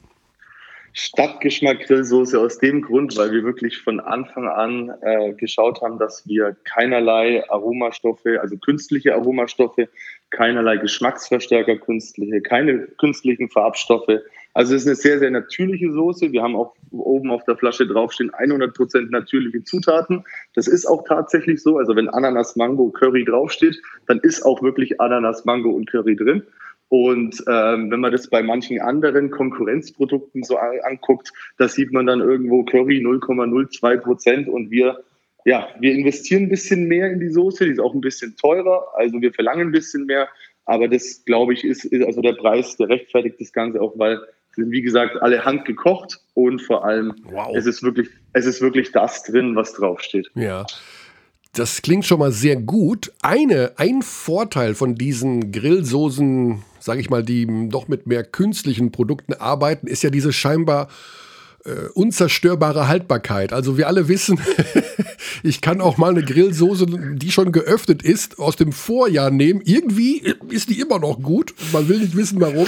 Wie ist es mit der Haltbarkeit bei euren Grillsoßen? Also wir, wir haben am Anfang ähm, natürlich alle, alle Soßen durchs Labor gejagt mhm. und ähm, haben dem mit, mit, mit dem Labor dann zusammen letztendlich auch äh, eine Haltbarkeit auf die Flasche geschrieben, dass wir in erster Linie rechtfertigen können. Mhm. Also uns, uns war natürlich wichtig, dass wir da keine Fehler machen. Wir wollten da ein bisschen uns vorsichtig rantasten. Ähm, haben jetzt am Anfang nur ein halbes Jahr drauf geschrieben, obwohl das Labor uns gesagt hat, wir können easy auch ein Jahr drauf schreiben. Ähm, das möchten wir aber erst dann machen, wenn die Rückstellproben, die wir vor einem Jahr genommen haben, nochmal ins Labor gehen zur Untersuchung. Und wenn dann der Belastungstest sehr, sehr gut verläuft, dann können wir easy auch ein bis eineinhalb Jahre drauf Also auch nach Öffnung? Äh, nein, nach das Öffnung natürlich nicht. Also das ist ganz klar, wenn das, wenn, wenn die Soße da drin oxidiert äh, und sich da irgendwas, also keine Ahnung, wenn man mal mit einem schmutzigen Messer oder so reingeht, dann mhm. äh, bilden sich dann natürlich einfach Bakterienstämme. Und wenn die Soße dann auch noch nicht gekühlt wird, dann ist die, kippt die natürlich relativ schnell um. Ähm, aber also ich habe jetzt auch welche im Kühlschrank stehen, die halten sich easy drei, vier Wochen auch im Kühlschrank. Okay. also, also man muss sie nicht gleich sofort aufbrauchen. Obwohl die, Grill, die Grillsaison ja jetzt ansteht, also bei mir wurde gestern angegrillt und äh, tatsächlich die richtige Grillsoße, die muss da einfach stehen. Wieso heißt das Ding eigentlich Stadtgeschmack und ähm, hergestellt in Bayern und vorne drauf ist, ist das, sind das Gebäude aus München? Ist das so richtig? Ganz genau richtig, mhm. ja. Nein, also wir haben uns, wir haben uns am Anfang überlegt, wir wollten natürlich A, uns, unsere Herkunft äh, in dieses Ganze mit reinpacken. Wir wollten auch eine deutsche Marke machen, jetzt nicht irgendwie unbedingt äh, ja, diesen ganzen globalen Markt treffen, sondern wirklich jetzt erstmal hier lokal anfangen und dann langsam größer werden. Ähm, mein Kumpel, mein bester Kumpel, mit dem ich zusammenarbeite, Ferdinand Strom, der ist auch äh, Küchenchef in München. Aha. Und und da uns von Anfang an wichtig war, dass es ein, also ich meine, wir Bayern, wir haben da ein bisschen so einen Stolz, dass, dass das Produkt auch wirklich aus Bayern kommt, ähm, haben wir natürlich dann München vorne drauf gemacht. Ähm, ja, haben auch die, die ein oder anderen Beschwerden schon gehört, aber nicht wegen München, sondern wegen der Allianz Arena, Aha. was ich als Bayern, als Bayern Fußballfan gar nicht nachvollziehen kann. Mhm. Aber nee, also wie gesagt, das sind, sind Münchner Gebäude uns war wichtig, dass, dass das als bayerisches Produkt wahrgenommen wird und ähm, somit auch unsere Herkunft natürlich einfach, einfach zeigt. Da ihr sicherlich auch nicht Bayern als Kunden akzeptieren werdet, äh, das Ganze ist zu beziehen unter stadtgeschmack.com. Das denke ich mal, da dürfte sich der Online-Shop drunter verbergen. Wie kann man sonst noch an eure Produkte kommen? Also wir sind gerade dabei, ähm, den, also den Einzelhandel zu erobern, sage ich mal. Wir sind mittlerweile schon in diversen Edeka-Märkten hier in der Region, äh, aber auch schon in München vertreten mhm. ähm, und, und wollen das natürlich jetzt über die Off-Season, wo natürlich jetzt ein bisschen mehr Zeit auch ist, äh, das Ganze ein bisschen zu pushen, ähm, den Einzelhandel noch weiter ausbauen. Aber ich sage mal, wir haben jetzt 2021, da kann man es nicht ganz vermeiden. Man muss leider auch auf Amazon verkaufen. Deswegen gibt es unsere Produkte natürlich auch bei, auf Amazon zu erwerben. Okay. es gibt noch eine weitere Möglichkeit, an die Produkte zu kommen. Ähm, Kevin, wir haben hier ein Gewinnspiel gemacht mit ähm, der Feinschnabelwürze. Da ist unser Mail-Postfach explodiert. Also komplettamente. Äh, wir würden das gerne wiederholen mit deinem Produkt, mit den Grillsoßen. Du hast im Vorgespräch bereits zugestimmt, dreimal ein äh, Test-Probierset hier verlosen zu können, verlosen zu dürfen. Das ist großartig. Vielen Dank dafür. Sehr Wir gerne. wollen aber das Ganze natürlich auch mit einer Gewinnspielfrage verknüpfen für den Fall, dass du die Antwort weißt, natürlich bitte nicht laut hinaus posaunen. Wie weit kennst du dich in der Vereinsgeschichte von äh, Medi Bayreuth beziehungsweise dem Bayreuth der 80er, 90er Jahre aus? Ähm, ich würde sagen, ich, ich, ich kenne ein paar äh, Eckpfeiler-Daten, aber ich glaube, jeden einzelnen Spieler kriege ich dann auch nicht zusammen. ja. Wir reden über die Meistersaison 88, 89. Da war Basti Ulrich noch in Abrahams Kartoffelsack, das ist richtig, oder? Basti, wie alt bist du überhaupt? Du bist ja noch, du bist ja noch gerade mal volljährig. 27, haben wir beim letzten Mal schon besprochen. Fühle mich aber an wie ein 60-jähriger Rücken. Du erinnerst dich, ich könnte auch einen Physiotherapeuten gebrauchen, by the way. Ah. Also. Stimmt, du hast Rückenprobleme, massiver Art, ja, mit 27. Ja, äh, unabhängig davon wollen wir über die Meisterschaftssaison 88, 89 reden. Ich habe es vorweggenommen. Damals, Steiner Bayreuth wurde deutscher Basketballmeister und die Frage, die man beantworten muss für unser Gewinnspiel, alle Lösungen an Abteilung Basketball at gmail.com. Wie hieß, also ist zweigeteilt, wir wollen es nicht zu einfach machen. Wie hieß der Meistertrainer von Bayreuth für diese Meisterschaft und wer war über die Endspielserie der Topscorer der Bayreuther. Das sind die beiden Namen, die wir suchen. Meisterschaft Saison 88, 89. Das war damals eine Riesengeschichte. Ich war sogar vor Ort, um es ehrlich zu sagen. Ich bin aus Hagen dahin gefahren, habe mir das angeschaut. Ähm, riesen, riesen Nummer. Unfassbar spannend alles. Ähm, ja, ich hätte äh, beide Namen parat gehabt, aber um mich geht es nicht. Es geht um die Abdis, wer Was für ein Brag. gewinnen will. Was für ein Angeber, dieser, ja. dieser Körner. Ja, damals war ich äh, zarte 20 Jahre jung. Kevin, ähm, hättest du es gewusst? Ähm, zumindest einen Teil. Einen ja. Teil, den Trainer wahrscheinlich, ne? Ja, ich glaube eher den Topscorer. Ah. Aber ich bin mir auch nicht, aber ich bin mir auch nicht, nicht hundertprozentig sicher. da war ich auch gerade mal ein zartes halbes Jahr alt. Also. Ja, also es war, ähm, man muss sagen, es war eine knappe Geschichte, was den Topscorer angeht. Also wir reden über den Punkteschnitt über die Finalserie. So, dann sagen wir lieben Dank, Kevin. Alles Gute für die Grillsoßen. Ähm, wie wir Vielen das im Dank. Detail machen, ich lasse dir einfach die Namen zukommen. Wir machen da eine kleine Verlosung raus und dann wird Stadtgeschmack genauso wie der Athletenkaffee, den wir hier schon vorgestellt haben, und die Würze komplett durch die Decke gehen.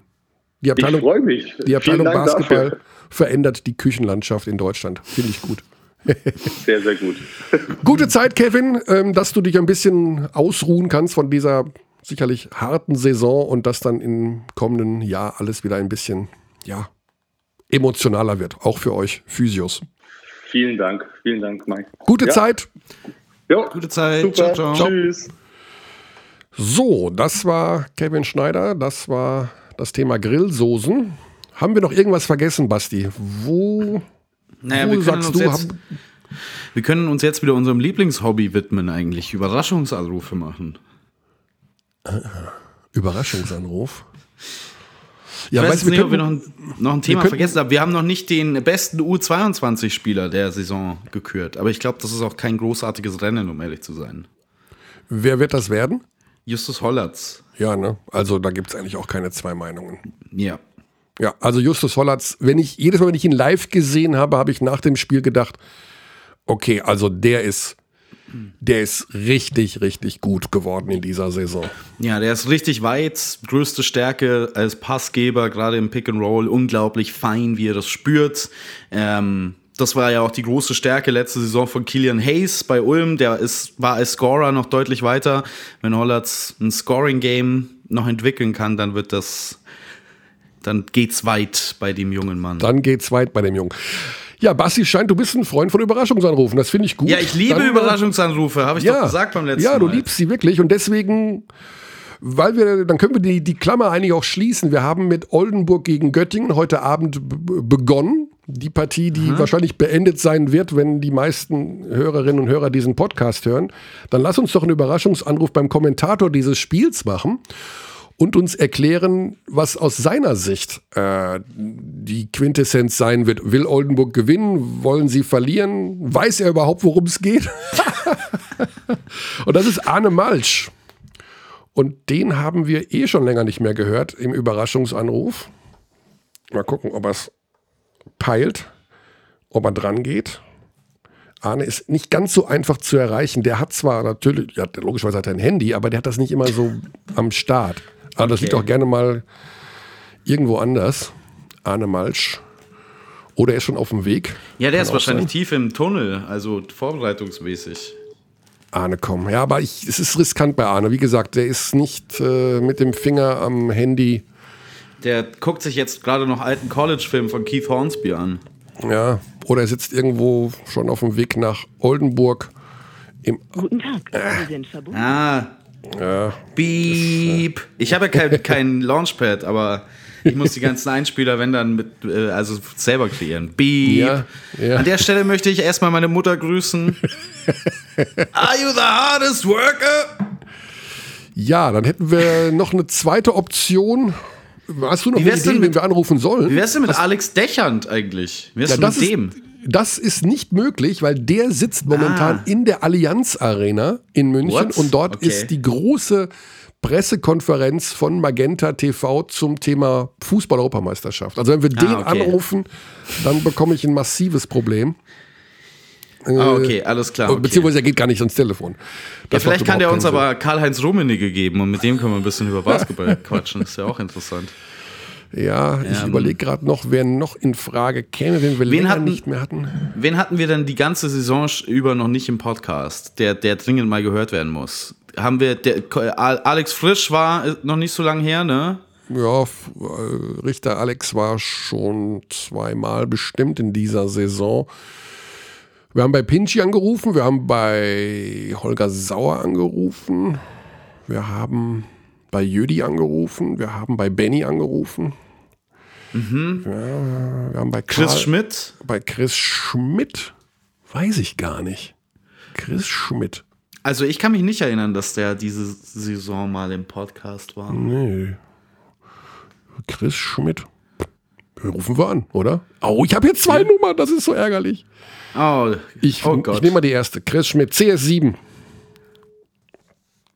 Ich schau mal, unser Kommentator, Chris Schmidt, der immer die übelsten Anreisen hat, weil der wohnt in Trier und von Chris Schmidt, hallo? Baff, es ist soweit. Ich werde weggenommen. Ja, wir sind gerade, äh, Chris, ich sitze hier mit Basti Ulrich, der den Xandi wieder vertritt im Podcast. Wir sind moin. diverse Namen Moin, moin. durchgegangen, wer noch nicht mit einem Überraschungsanruf in dieser Saison äh, befeuert wurde. Und Basti meinte, beim Chris war, war doch, wart ihr doch noch nicht. Oder ich war gar nicht, bin gar nicht sicher. Haben wir dich schon mal angerufen dieses Jahr? Nee, ich glaube, also schon mal ja, aber diese Saison tatsächlich noch nicht. Siehst du? Ja, es ist bin auch soweit. echt überrascht, ey. Es kommt äh, gerade aus dem besser Wurf. im Kopf Ja. als, als Michael Körner. Ich verwalte auch das, die Abteilung Basketball Wikipedia, also. Ja, wir haben schon ein großes Saisonfazit gezogen mit äh, Dennis Wucherer. Wir haben Grillsoßen von Kevin Schneider, dem Physiotherapeuten von Medi Bayreuth, verlost. Stark. Jetzt kommst du noch zum Abschluss und gibst uns aus deiner Sicht das Saisonfazit aus. Ja, was, was ist dir so hängen geblieben? Was war das für dich für eine Saison? Also ich freue mich ja erstmal auf die Höhepunkte der Saison. Also ich kann ja noch kein Fazit ziehen, bevor die geilste Ja, Zeit überhaupt völlig recht. anbricht. Aber du meinst, du meinst Hauptrundenfazit? Hauptrundenfazit. Also erstmal bin ich, glaube ich, froh, dass die meisten Mannschaften durch dieses wilde Jahr gut durchgekommen sind.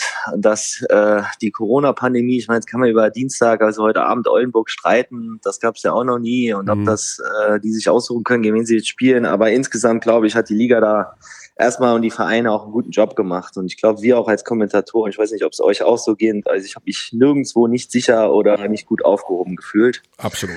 Und das ist, glaube ich, erstmal das Wichtigste. Und dann auch hat mich gefreut, auch wenn das immer so ein Randthema ist, dass bei den Lizenzierungsverfahren da auch offensichtlich, zumindest war der O-Ton ja demnach, alle Mannschaften auch wirtschaftlich gut durch diese Zeit gekommen sind und wir deswegen auch weiterhin äh, ja hoffentlich in ähnlicher Stärke dann Basketball erleben werden. Und äh, rein sportlich, ja, äh, ich meine, wir bei Magenta Sport müssen ja aufpassen, was wir zur Euroleague sagen, aber das war natürlich sensationell. Mhm. Warum Also müssen wir ich aufpassen? Naja, weil ja dauernd irgendwo geschrieben wird, wir wären ja, würden in Bayern Bettwäsche sch schlafen und solchen Schmarrn. Also, Ach so, äh, ich, ich schlafe in Bayern Bettwäsche. Ich sitze gerade Ja, in meinem okay. Bayern München Jogginganzug mit Bayern München Cappy und mit meinem äh, Selfie von Fra mit Franck Ribéry an der Wand hängend hier. Also ja, ich weiß nicht, sehr was alle schön. wollen. Sehr schön. Kann, ich mir, kann ich mir wunderbar vorstellen. Wahrscheinlich hast du auch noch so einen richtigen Kuschelbär von den Bayern oder so. Ja, ich habe Nee, das, ich habe, ich habe einen Abdruck von dem Steak, das sich Franck Ribéry damals mit Gold überziehen hat lassen. Hab Hast du echt ein Selfie mit Franck Ribéry? nee, natürlich nicht. Ich war noch nie, war noch nie äh, in der Nähe von irgendwelchen Bayern, außer wenn ich Spiele von denen kommentiert habe. Okay, hätte ja sein können, man weiß es ja nicht. Naja, um den Punkt nochmal aufzunehmen, also ich hatte, ich habe noch nie so viel Basketball geguckt wie in dieser Saison, Mhm. weil ich einfach auch die Euroleague unfassbar genossen habe. Und die Bundesliga, ja, da gab es positive und negative Überraschungen. Mhm. Also, ich meine, hier für mich das nächstes Jahr Bonn, die haben schon wieder massiv enttäuscht. Andere Mannschaften haben positiv überrascht. Hamburg habe ich da erwartet, Kreuzheim ehrlich gesagt nicht so weit oben. Und was mich jetzt so ein bisschen von den Playoffs immer wundert, äh, du hast es ja auch mit deinem Twitter äh, ähm, Nachricht ja so ein bisschen als Kampf um Platz 4 beschrieben von dem letzten Spieltag. Also wenn eine Mannschaft alle Hauptrundenspiele zu Hause gewinnt, weiß ich nicht, ob man die so sehr außen vor lassen sollte, genau. wie Ludwigsburg das nun mal gemacht hat. Ja, ja.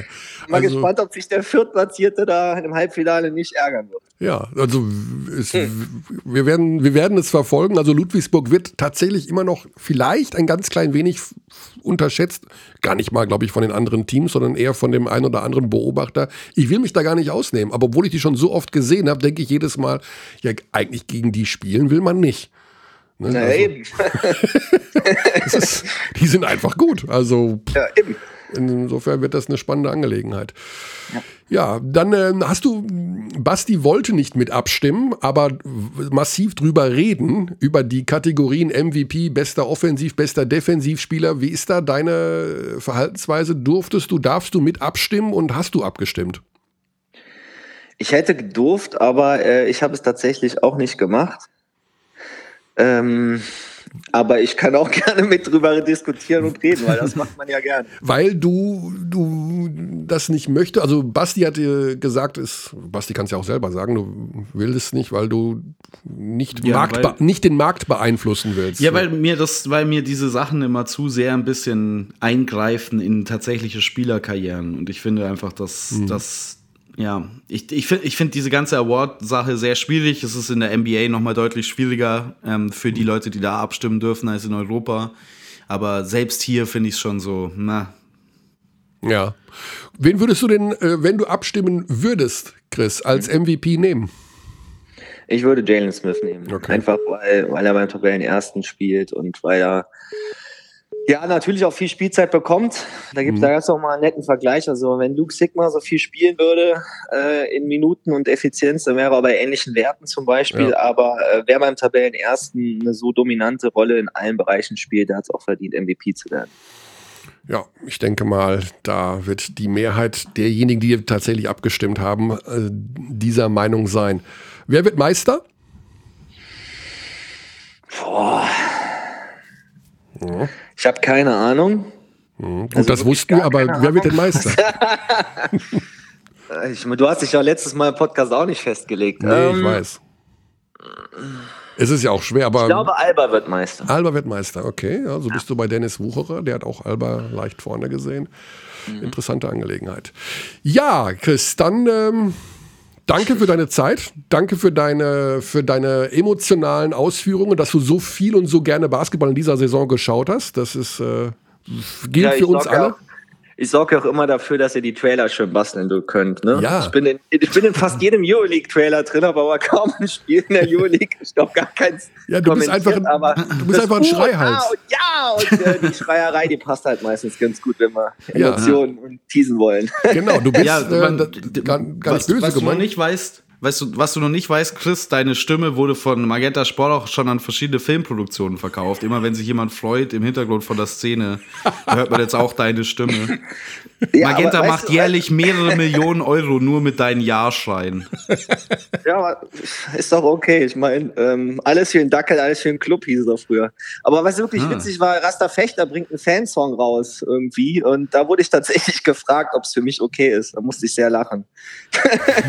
da sind auch auch Ausschnitte irgendwie aus dem Halbfinale ja. damals drin. Ja. ja, du bist einer unserer lautesten und das ist gar nicht negativ gemeint. Ich finde das super. Also man wird ja im Alter eher ruhiger, aber du bist, gibst immer Vollgas und äh, die Leidenschaft, die hört man am Mikrofon. Das ist auch gut so. Bewahr dir das bloß. Ja, wobei ich echt sagen muss, in dieser Saison, also nach dem ersten Spiel in äh, Geisterspielatmosphäre, also ohne Zuschauer, fand ich selbst beim Game Report, äh, so weiß ich noch, äh, äh, vertonen. Also da versuche ich ja auch ein bisschen lauter, weil ich ja denke, irgendwie die meisten Leute, die die Highlights sehen, haben das Spiel ja nicht gesehen. Mhm. Ähm, und wenn da halt was passiert war, da haben mich schon äh, der ein oder andere Spieler dann nochmal, hat sich umgedreht, was denn da gerade passiert, als sie gerade Ja, ja. Ja. vom, Es ist und bleibt für mich die skurrilste, genau. Es bleibt für mich die skurrilste. Erfahrung äh, in dieser Saison zu- am Spielfeldrand laut zu kommentieren und zu wissen, dass die Spieler einen verstehen in gewissen Situationen. Oder die Schiedsrichter, die zwei Meter entfernt stehen und ich irgendeine Slow-Mo kommentiere und sage, das war aber kein guter Pfiff und dann böse Blicke ernte. Ja. Komischste Situation, komischste Situation für mich ist, wenn man denkt, dass jemand jetzt gleich über jemand anderen dankt, aber dann irgendwie noch vorher gefault wird und dann setzt man es schon an, laut zu schreien und alle drehen sich zu einem und sind so, was, was, was willst du? Was hast du? Was ist los mit dir? Ja, es ist äh, sehr, sehr. Also man- daran musste man sich wirklich gewöhnen, dass man gehört wird. Weil normalerweise denkt man ja immer, man kommentiert, aber es hört einem keiner zu. Das ist ein Trugschluss. Ja, Chris, lieben Dank für deine Zeit und äh, einen schönen Sommer. ja, ich hoffe, ich darf ja noch mal ein bisschen in den Playoffs mitwirken, aber sonst. Ja, wir sehen uns ja nicht. Also das Sommer. Problem unter uns Kommentatoren ist, dass wir uns nicht sehen, weil wir bei, es gibt ja nur einen beim Spiel. Also insofern äh, hören wir uns manchmal, aber wir sehen uns nicht. Das ist wirklich sehr Das schade. ist sehr schade. Ja, außer wenn wir uns halt dann alle wieder zum FC Bayern Fanclub treffen, sehen im Sommer. Ja, genau. Dann sind wir wieder Dann da. sag mir mal, wo ich die, wo ich die Bettwäsche bestellen kann, dann mache ich das auch. Die kriegst du doch gestellt von Magenta, Chris. Ach so, ja, stimmt. Stimmt, stimmt. Habe ich vergessen. Alles okay. klar. Gut, Chris, gute Dann Zeit. mach's gut. Bis bald. So, und äh, interessante Nachrichten für Basti. Äh, Arne Malsch hat während unseres Gesprächs Oh. angerufen. Ja, man hat das Beep Beep schon gehört. Ja, das war Arne. Das heißt, wir komm, wir, oder? wir, wir rufen ihn jetzt einfach nochmal. Wir sind schon bei 1,30. Das ist scheißegal, wir rufen ihn an. Arne soll auch noch mit auftauchen hier heute. Komm. Also, er wird wahrscheinlich jetzt ahnen, worum es geht. Er wird ahnen, meinst du? Er wird ahnen, aber jetzt kann doch nicht sein. Also, Arne, das glaube ich jetzt nicht. Der liegt. Journey, jetzt habe ich dich. Ja, aber, aber wo bist du denn? Ich bin äh, unterwegs gewesen, hatte gerade Krankengymnastik. Deshalb, äh, was Ah. heißt Krankengymnastik? Nee, ich habe mir gerade Spritze ins Knie gekriegt. Oh, okay, also ja, ja. an, andere Impfstelle sozusagen. Äh, pass auf, Arne, genau, die Situation ist die, ja. Du bist eigentlich der Überraschungsanruf im Podcast heute. Das ist gut. Das ist gut. Ja.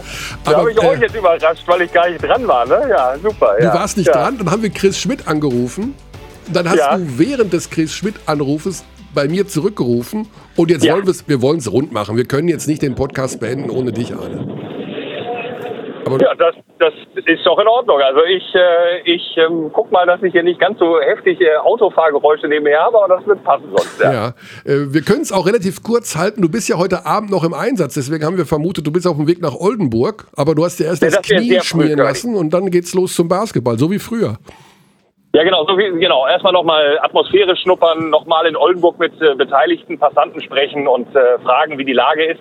Nein, aber ich habe noch ein bisschen Zeit, bis ich los muss nach Oldenburg. Ich wollte damit sagen, du lässt dich fit spritzen fürs Spiel. Ähm, wie, Auch, ja, ja, auch. Ja, ja, genau, ja. ja. wie ist denn die Situation? Will Oldenburg heute Abend gewinnen oder ist, äh, werden sie auch damit zufrieden, am Ende Platz 5 zu erreichen? Ich glaube, dass Oldenburg an, aufgrund der Lage, ich habe so ein bisschen genau wie ihr wahrscheinlich den ähm, Verdacht, dass ähm, Oldenburg die ganze Zeit auf Platz 4 spekuliert hat. Äh, mit dem möglichen Spiel dann gegen Kreilsheim und dann äh, langfristig dann gegen Ludwigsburg zu spielen im Halbfinale. Das war so ihr Plan. Hat man übrigens auch rausgehört bei Rashid Mal Basic, der sich einmal verplappert hat im Interview. Der hat nämlich nach dem Hamburg-Spiel, als sie verloren haben, hat er dann gesagt, ja, ob wir nur Dritter oder Vierter werden oder ne Vierter oder dann Dritter vielleicht sogar zur Not werden. Und dann haben wir nochmal nachgefragt, sag mal, wieso zur Not? Ne? Und dann hat er gesagt, ja, ja, also ich will eigentlich lieber Vierter werden. Also ich glaube, dass die jetzt in der Lage, ähm, gegen Bayern ein ähm, Viertelfinale zu spielen mit nicht mehr Heimrecht, das ist dann auch nicht mehr ganz im Interesse und deshalb werden sie heute versuchen zu gewinnen. Ja. Bin ich ziemlich sicher. So sieht's aus. Die Situation hat sich verändert. Platz 4 ist nämlich in jedem Fall beim FC Bayern München, weil Genau. einer Niederlage der Dreiervergleich äh, ins Spiel kommt. Genau. Dann wollen wir auch von dir noch hören, Arne, weil im Mittelpunkt unserer heutigen äh, Sendung auch so die Kategorien stehen. Wer ist denn nun der MVP? Wer ist denn nun äh, bester Offensiv, bester Defensivspieler? In aller Kürze, in aller Würze, wer ist dein persönlicher ja. MVP? Also ich glaube, dieses Jahr geht kein Weg an Jalen Smith vorbei. Ähm, du hast die beste Mannschaft der Hauptrunde und er hat äh, fünf Rebounds, fünf Assists äh, zu äh, plus 15 Punkte, also überragend äh, Jalen Smith. Mhm, okay. Und welche Kategorie wir ganz lustig fanden, die die BBL auch ausgeschrieben hat, um sie zu bewerten, ist das Team, das äh, most fun to watch ist, dem man am liebsten zugeschaut hat, wo es den meisten Spaß gemacht hat. Wen würdest du denn da rausnehmen? Also das war für mich eine harte Entscheidung. Ich habe ja auch mit abgestimmt. Ah. Ähm, es war eine harte Entscheidung. Ich habe am Ende gesagt, ich gucke ähm, auch durch die Euroleague Alba Basketball schon sehr, sehr gerne. Aber eigentlich hat mir die äh, deutsche Combo von Braunschweig extrem viel Spaß gemacht. Mit, mit wie viel Herzblut die spielen, immer aggressiv an die Bretter zu gehen, ähm, dann eben so mit diesem Selbstbewusstsein und auch mal Fehler in Kauf zu nehmen. Die haben durchaus viele gemacht, aber der, der am Ende der, der Platz, den sie mit Platz neun jetzt erreicht haben, gibt ihnen auch recht. Also ich finde, Braunschweig gehört für mich da auch definitiv mit rein. Aber am Ende hat Alba so ein bisschen die Nase vorn gehabt, weil dieser Aito-Stil gefällt mir halt am besten. Ja. Okay, alles klar, Arne. Dann wollen wir dich beim Autofahren auch nicht länger ablenken. Ähm, viel Spaß heute Abend in Oldenburg. Viel Spaß Dankeschön. in den Playoffs. Ich bin ja nur froh, dass ich keine ich bin ja nur froh, dass ich keine Playoff-Prognosen abgeben muss. Dann werde ich wieder gedisst. Das ist mir irgendwann mal passiert. Da hatte ich nämlich eine Serie, das kann ja durchaus passieren, Oldenburg gegen Ulm, falsch äh, falsch prognostiziert. Hatte ich gedacht, Oldenburg kommt weiter und das hat mir Thorsten Leibniz später dann so um die Ohren gehauen, als oh. Ulm dann weiterkam. Oh. Das will ich vermeiden. Von Bin Thorsten Leibniz gedisst werden. Ja, vor, vor allem, weil es ja, weil's ja wieder zu dieser Serie kommen kann. Ne? Also eben, wenn, ne? eben, ja. eben. Deshalb halte ich mich schön bedeckt und guck mal, was passiert. Ne? Also du würdest keinen Tipp abgeben, Oldenburg-Ulm. Boah, nee. Oder, oder oder nee, also nee, ich, ich habe vielleicht eine Tendenz tatsächlich im Moment aufgrund der Leistungslage, und das wird mir kein Oldenburger übel nehmen, aber ich, ich glaube aufgrund der Leistungslage und dem jüngsten Sieg von Ulm sehe ich Ulm tatsächlich ah. vielleicht mit der Chance in vier. Ah, okay. Hm. Ist auch bei, bei, bei Wucherer. Gut, Arne, Gute Zeit ja. in den Norden. Viel Spaß heute Danke. Abend, viel Spaß in den Playoffs, viel Spaß bei allem, was du da so machst und äh, wir hören uns. Wir hören uns können. Ich hoffe, wir sehen uns auch noch mal im ja, Playoffs. Das wäre ja dann wohl wieder ein Gigantentreffen. Ja, ne? irgendwas muss in diesem Sommer mal passieren. Ja, absolut, absolut, mein Lieber. Gute Zeit. Und noch eine schöne Sendung. Viel Spaß. Danke, ciao. Ciao, ciao. So. Basti, zwei Überraschungsanrufe. Ah, Ex herrlich, extra für dich. Herrlich. Wer ist der Nächste? Wer ist der Nächste? also bei mir steht eine Stunde 36 Minuten auf der Uhr, was unsere Aufzeichnung angeht. Äh, damit kommen wir schon in ganz gefährliche Kategorien, wo wir Zuschriften äh, bekommen werden. Äh, muss das denn so lang sein? Meine Zugfahrt war viel kürzer. Jetzt muss ich noch mal um Block fahren, ja. um die Sendung zu Ende zu hören. Das würde ich dann vermeiden wollen. Mein, ja, meine Antwort darauf wäre immer, wissen die Leute, dass sie den Podcast anhalten und später weiterhören können? Ja, es gibt ja auch Podcasts, Oder die noch länger sind. Äh, in dieser Woche Joe Rogan mit Dave ja, Chappelle. Mit Dave Chappelle. 191 yes. Minuten. Drei Stunden und elf Minuten. Ja, gut. Bei Joe Rogan muss man aber auch dazu sagen, dass der Podcast ja erst interessant wird nach der ersten Stunde, wenn die Drogen anfangen zu wirken. Also die erste Stunde ist ja nur quasi Einstimmung und dann kommen die so langsam in die, in die Fahrt normalerweise. Also der nimmt wirklich Drogen während der Sendung? Ja, der, der, der, der alles Mögliche machen die, ja, ja. Ja.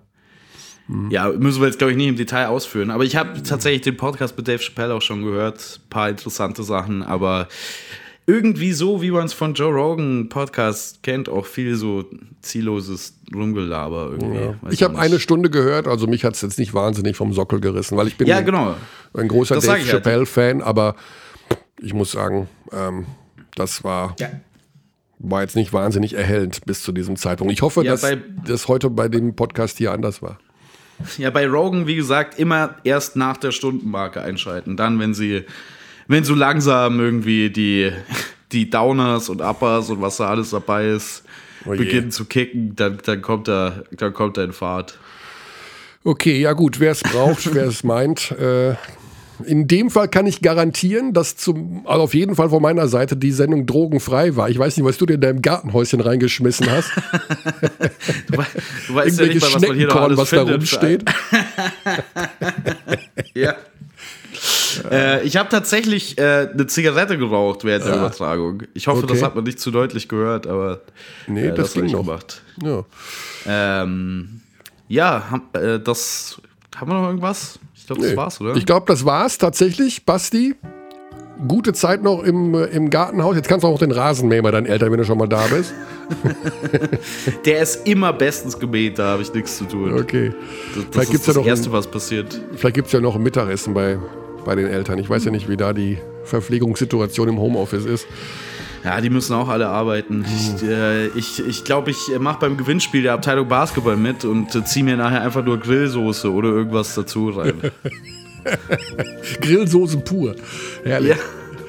Gut, alles klar. Liebe Abdis, mitmachen beim Gewinnspiel und äh, das Top 4, da muss ich nicht darauf hinweisen. Wir haben einfach ein kleines Saisonfazit gemacht und haben jetzt nicht den ganz großen Ausblick aufs Top 4 gerichtet in dem, am kommenden Wochenende, weil zum einen haben wir schon mal gemacht und zum anderen lassen wir uns jetzt einfach überraschen, wie es ausgeht und werden dann in der kommenden Woche am Dienstag ausführlich mit und über den neuen Pokalsieger sprechen. Das sollte doch im Sinne des Erfinders sein. In jedem Fall Samstag einschalten, Halbfinale Ulm Bayern und Göttingen Berlin aus dem Audidom, so Corona will, aber wir sind zuversichtlich. Yes. Gute Zeit, alles Gute, Paris Athen, auf Wiedersehen. Bis dann. We treat people here with complete respect. This is Germany.